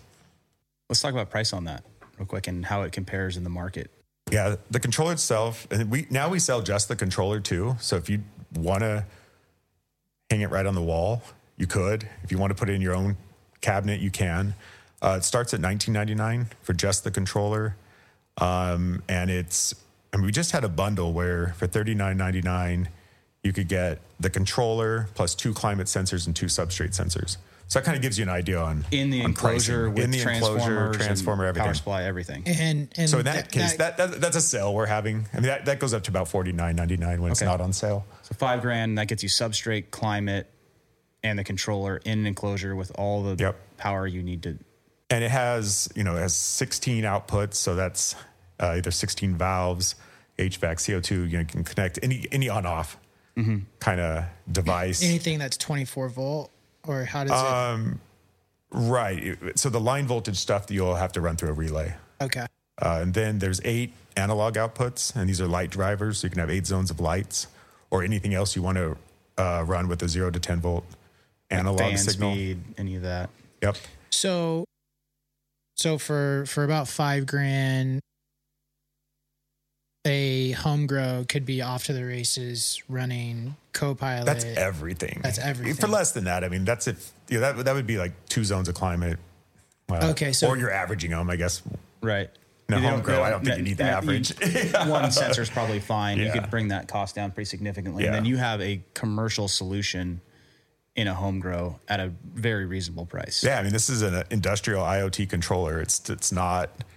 I mean, it's beefy. and it's and so last. they they have access to now use Blueprint and Copilot Everything. at a home grow with how how expensive. Say if they have a one eight light room or sixteen lights or something like that. so um, How expensive like equipment? software? No, Or- equipment is like what about twenty five hundred to three grand. I think right a little over three grand probably Okay. for the single sensor And we were talking about earlier, sensor Substrate. density is going to be the driving cost of what Yep. that is. So how many substrate sensors? Like the the controller sounds like is around like the low three thousand dollar mark in the enclosure with the power supply and everything, and then you get the climate sensor at seven hundred bucks. Uh, so you're at four grand there, and then just how many the- substrate sensors you want to use. Yep. and okay, so that's that. th- th- In my opinion, it's really affordable. Yeah, Yeah, especially since it's coming with Copilot and Blueprint, and you have access to the software. But how much is the subscription for the software, and how does that work? Yeah, so it's a it's point based, and so let me I'll describe a point. So a point is any input or output, right? So a CO two valve would be a point, right? I'm turning it on and off. It's one point. Uh, a climate sensor, if it had temp, humidity, and CO two, that's three points. Does that make sense? Yeah. Like any kind Yeah, of yeah. any, every data we're collecting or any output we're collecting, um, and it's all around. It's on the website. I don't know what the most recent pricing is. Um, it it's all around. It, uh, our latest pricing is around a dollar something a point. So if you think about that, the, the Connect controller has 16 outputs and and There you go. eight. Yeah, but that's that's per device. Point, Oh. Points are cheaper, so the new price it's it's it's very reasonable. I've seen yeah, I've seen the twenty some for that home grow. I mean, Yeah, it's under grow. twenty bucks. Under twenty bucks a month? dude. That's Yeah. okay all day. Now, the way it gets expensive is when you have 500 sensors and you have you know 500 climate sensors and even tons still, of your zones. of- subscription model's very reasonable. I've seen on very large facilities a monthly bill that is not staggering at all. it's based on our we have a per point cost cloud cost Yeah. and it's based on a multiple of that for us to support that and, and run that it's not based on we're going to increase your yields by we're going to increase your yields Yeah, by yeah, 10% we want half of that Yeah. you know or or even or even by the square foot or something like that it's literally based on a markup of our actual cost to support that controller in the cloud Yeah. No, hundred percent. No, that's that's super reasonable. I see uh eight sixteen light grow spending, you know, thirty nine bucks a month to have access to Copilot and Blu- Blueprint. Uh all day, bro. Like we are we are we are playing. Like, let's go. Yeah, and we're, we're always working on trying to bring our those the cloud costs down too. You know, I mean that's constant battle. Yeah. It's It super cool. It's super cool Trying what to you collect guys more are, and more data and, and, Yeah. and It's super cool cost what you guys are doing and you're not cannabis taxing. Like Yeah, I've it's heard that a big term. deal. Yeah. It's a big deal. And we like at Athena, we, we got the same philosophy. We don't just want to be fair and um and and not take advantage of of the industry. So respect on that. Thank you. Yep, thanks. What are your thoughts on putting this in the international market, the Connect controller? Um, th- that's another neat thing about it is we can scale with it and go international with it. Um, it already supports all the voltages and, and you can get the different plug types. Uh, we're working on uh, certification just in certain countries, getting it in. Uh, you need like CE certification for Europe and stuff. And so, yeah. And then, then we would have to potentially localize the software as well. Right. So for for me, we're breaking into the international market with Demeter, and a lot of our designs we have complex valving, and we like to use motorized ball valves from Imperium.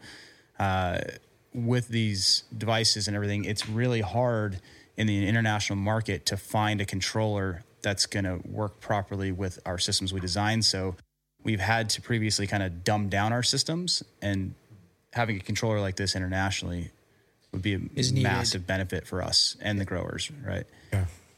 Yeah, we're shipping it. I mean, you can buy it on our website and we're shipping it worldwide right now. Awesome. And same thing with the PIC controller. The PIC controller has all the certifications already. It's just we're we just launched the Connect controller what a week ago, two weeks mm-hmm. ago. and so so they're coming. Yeah, they're already applied for them and working on it. do you have any languages that you're working or that you've converted to on your interface? Not yet. No. Okay. I'd recommend Spanish right away, Thai. Thai. Thai is yeah. a big one. Yeah, Thai Yeah. because Thailand is it's a pretty big market and um I think it's like the foundation of Asia. Yeah, So- we're doing a few jobs, even with the large commercial stuff uh, going over there. Yeah, Yeah. I Oh, you're that- sending core uh, controllers to Thailand already. yeah, Wow. which is not ideal. Like Right. that, that's why I, I like the Connect controller. I like the price point. I think it's more, it's better priced. Um, but it also, like I said, we just ship it anywhere versus for us to scale the company international with the core controllers and the panels, we have to find panel shops in all these different countries, find people that can, you know, do the assembly and support. We're also crazy about support. Like we want to be careful going outside the US to make sure that we can provide the same level Yeah. of support that we do here. 100%. Um, you know, uh, this comes from customers. You know, our plants don't sleep, so you guys need to answer the phone twenty four seven. Yeah. Yeah. And so being able to support that um, is important to us. Yeah, great. Yeah, you'd be surprised what you could get done with Chat GPT. Like we did translations. like, oh dude, it works fantastic. Yeah, Like yeah.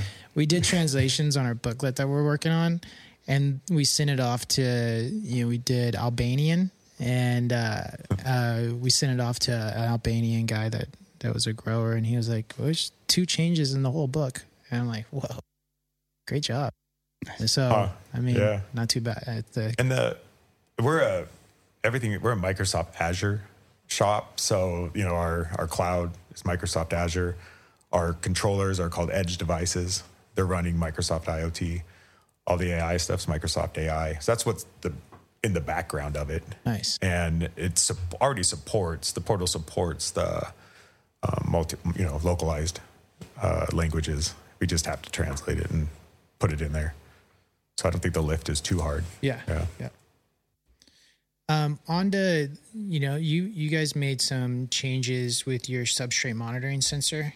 Can you guys talk about the differences in what Yeah. your new TerraLink is?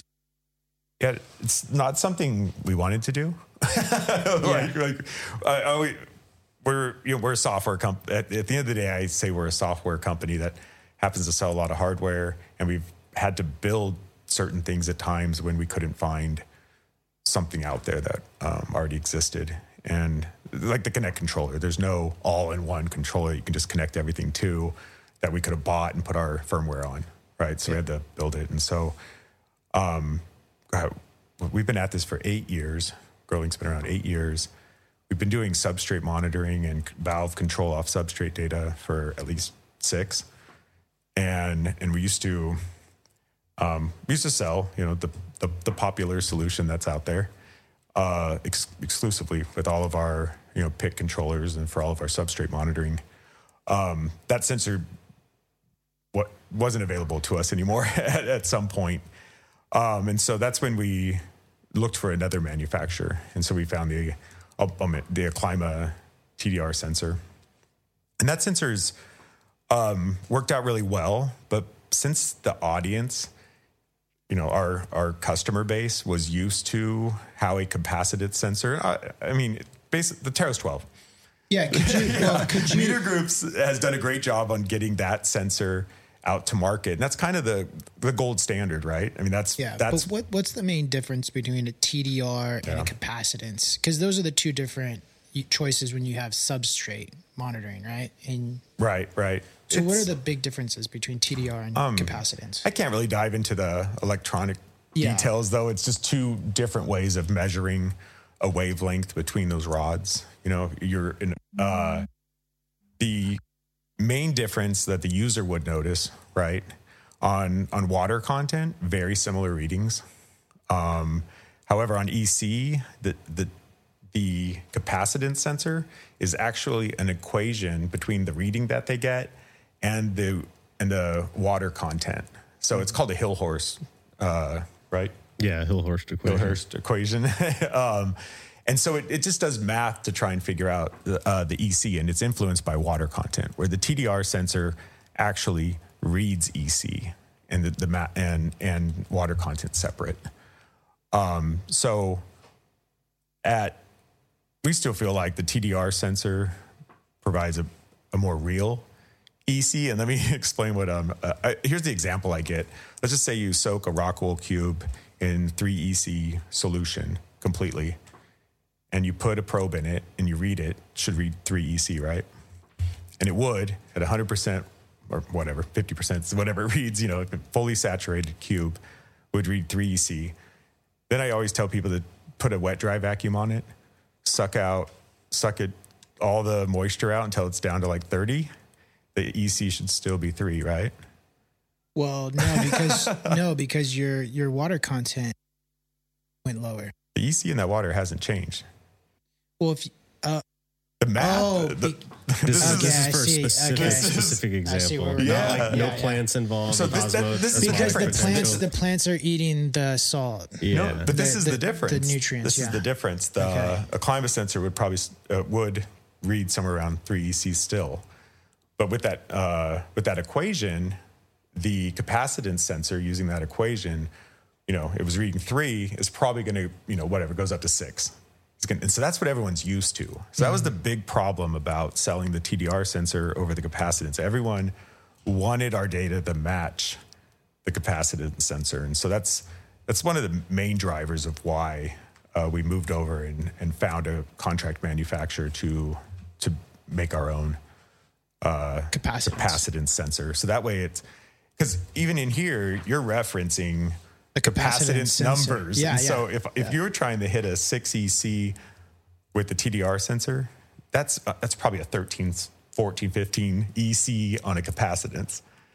So we just the industry's used to capacitance. So, so pretty much the this the industry sta- standard is a capacitance sensor, Yeah. and so you you're kind of forced to, yeah, hundred percent. It was either take tons of calls and go through what I just No, said and try and explain to that. Yeah. everybody or just join them. Yeah, yeah. And when the TDR2 does have trouble at high ECs, um, it can it kind of shorts out the equation. So when you, if you're running really high EC, you can start getting um, missing data, like where it'll miss data for a while. That was something else we found with that. Now, with your new with your with your brand new capacitance sensor, is there like a recommendation on placement inside Rockwool? Do you have that on your website, or is there Yeah. like a tool you use? It, it's the exact same as the TDR. It's, it's exactly what you have in here too. Okay, Yeah. Yeah, okay. Same as the Teros. okay, So depending on substrate size, you're either going to go, you know, an inch from the bottom, two inches from the bottom, or three inches from the bottom, or anything in between. Really, what it is, is with any of these probes, I'm sure you guys know, it's like if you move that probe down, uh, the reading is going to go way higher. You know, your your yeah, Right. because you're gonna have way higher on water content. Yeah. yeah, but EC will be well, depending on how much concentrated salts you have down Yeah, in yeah. that area, yeah. will change. But same thing, you move it up higher, uh, it's going to get lower water content reading. You just got to find that middle ground that works. Yeah. Which you have recommendations. What do you think about our uh, sensor placement recommendations that we put on our new SOP that we're about to come out with? So we, I think we did a little light on the sensor count, but what we kind of explained here on some of these um, position places is, you know, based on where the plant is inside on the tray or inside the garden, you could have a fan right in front of some plants, which you'll have a lower water content based on the plant that's across the aisle, right? Mhm. And on the center the center aisle of the plants on the same tray, you would have a higher water content because they're not drying out as fast. Um, and so you know we kind of did a baseline across sensor placement of across all plants that you know plants that are in front of fans center plant and plants on the, on the opposite side of fans essentially what do you think? Do you have any recommendations for us? Because you know you guys are making the equipment, and All, you want to go? Yeah, you'll and then just follow. Um, every facility is different first, and so Yeah. trying to find exactly what those microclimates are, or off of a single illustration, I think is tough. But if you do spot checks, right, okay, you, I think you can spot check your row and figure out where you should place permanent sensors that are driving uh, automation.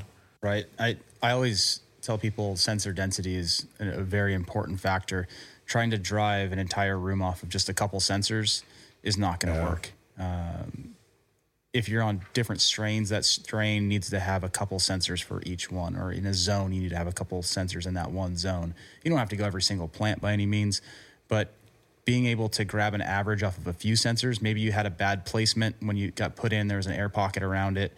Um, And now, if you're driving your entire room or that entire zone off of that one sensor that was improperly installed, you're going to have less than desirable results, right? Yeah. So, sensor density and making sure we're grabbing an average off of at least two or three sensors per zone, I think is, is a very important thing to have. Yeah, absolutely. We we always I I anyway I always recommend like a minimum of one sensor per hundred square feet of canopy. So if you had like a fifty foot row, that'd be two sensors at the bare minimum. Um, in terms of placement on here, you know you're absolutely right with how they dry Yeah. out faster, like on the corners and, and depending on where the ACs are and the ducts are in the rooms.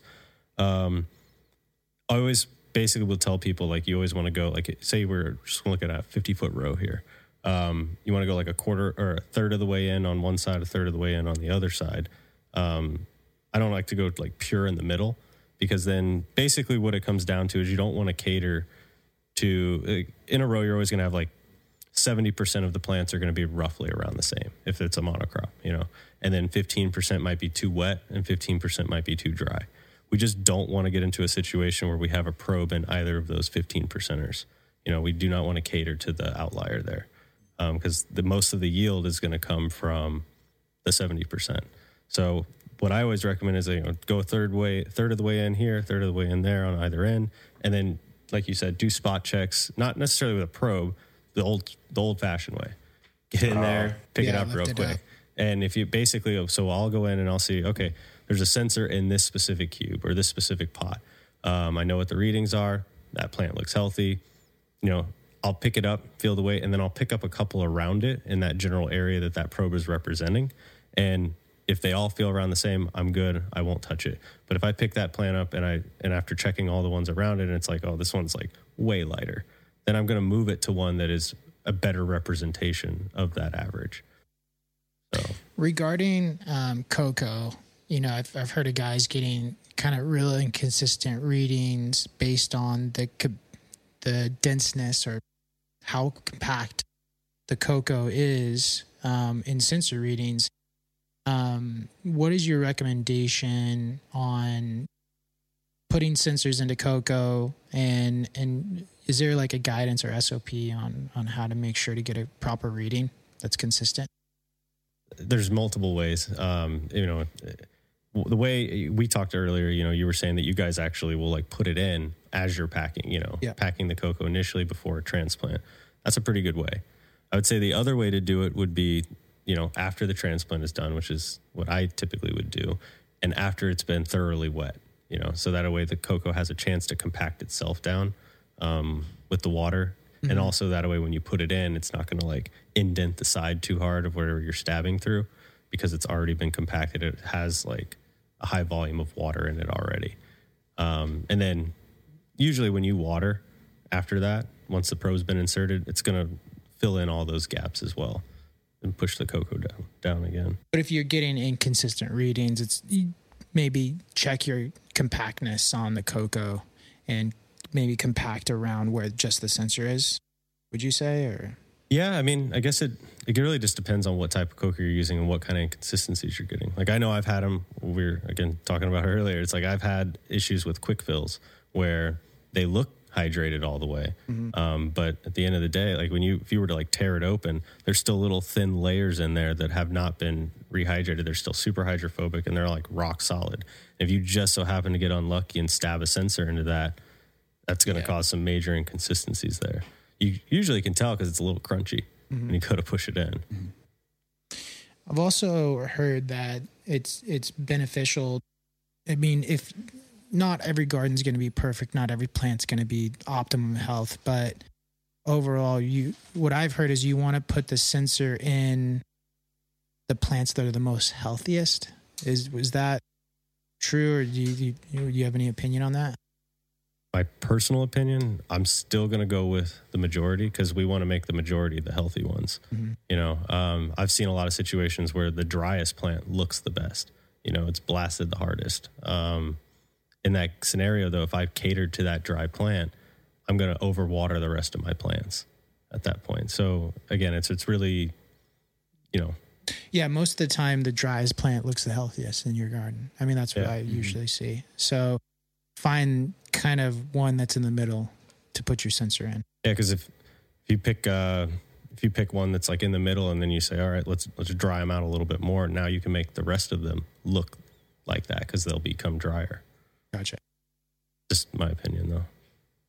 Brandon, it's 15 after 12. You got to go. You got a flight. Yeah. It's all good.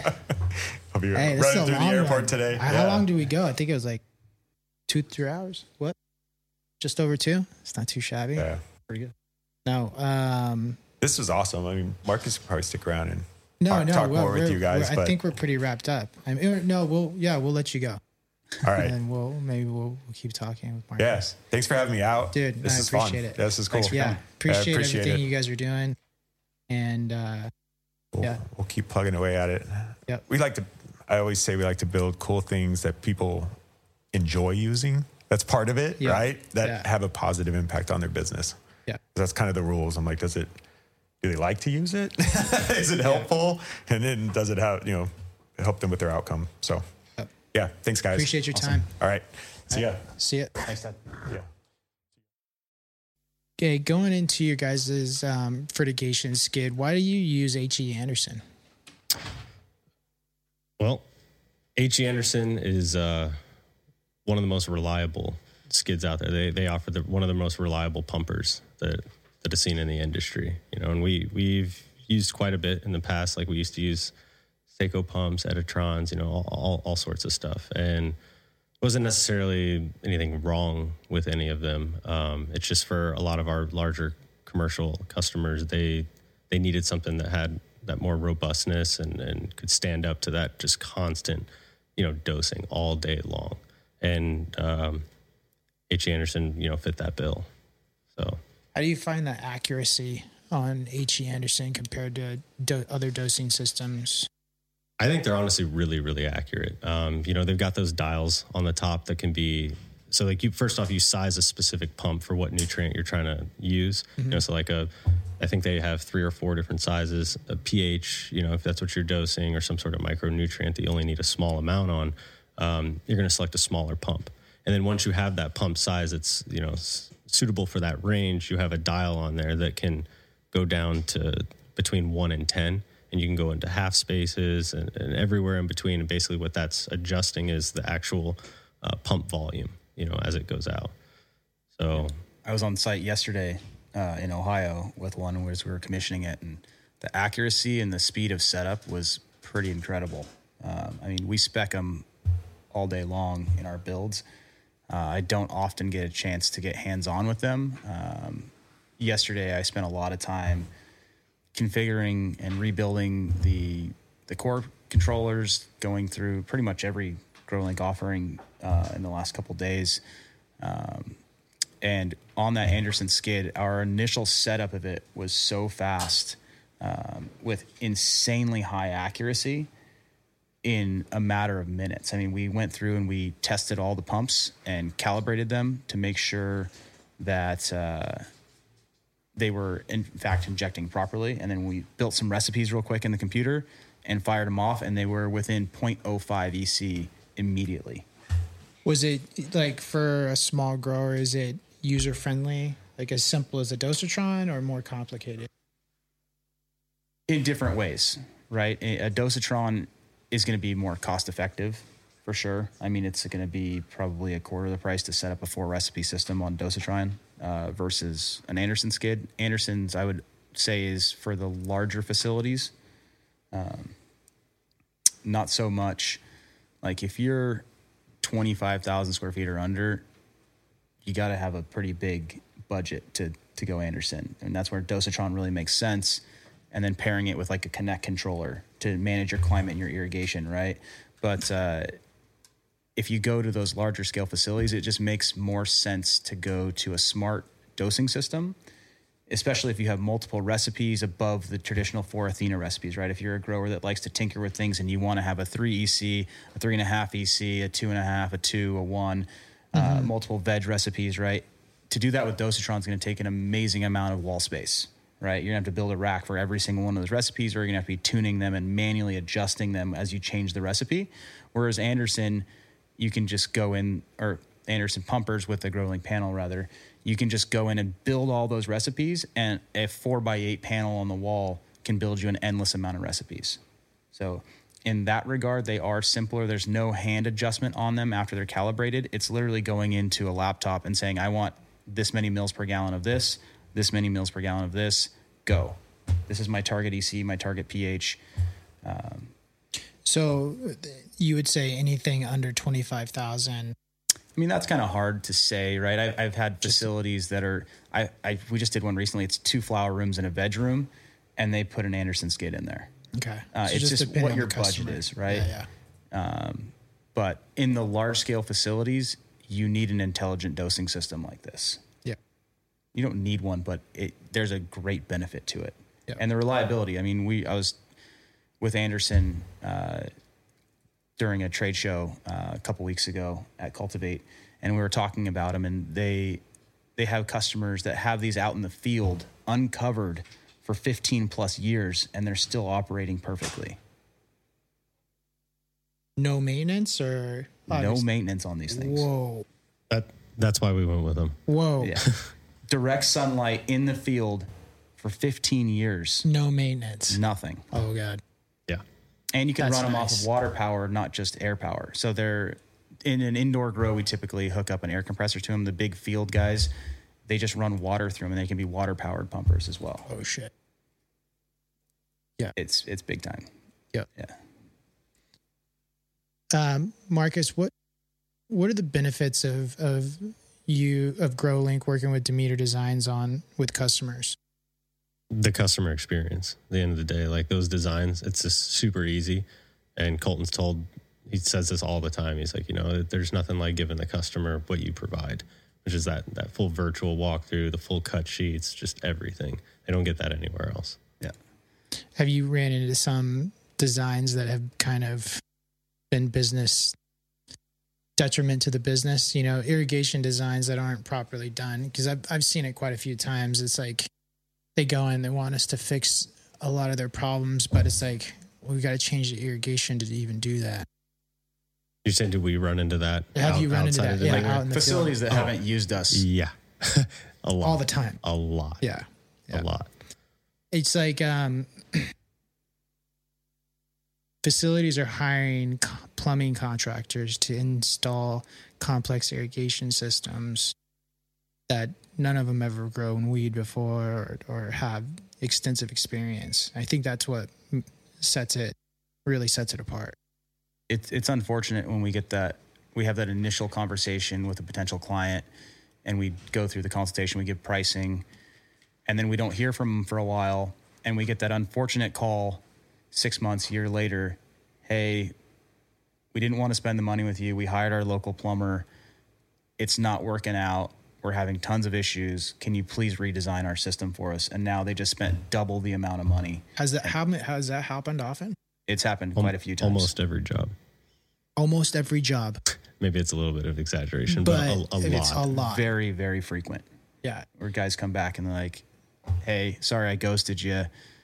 Could you help us out?" shit.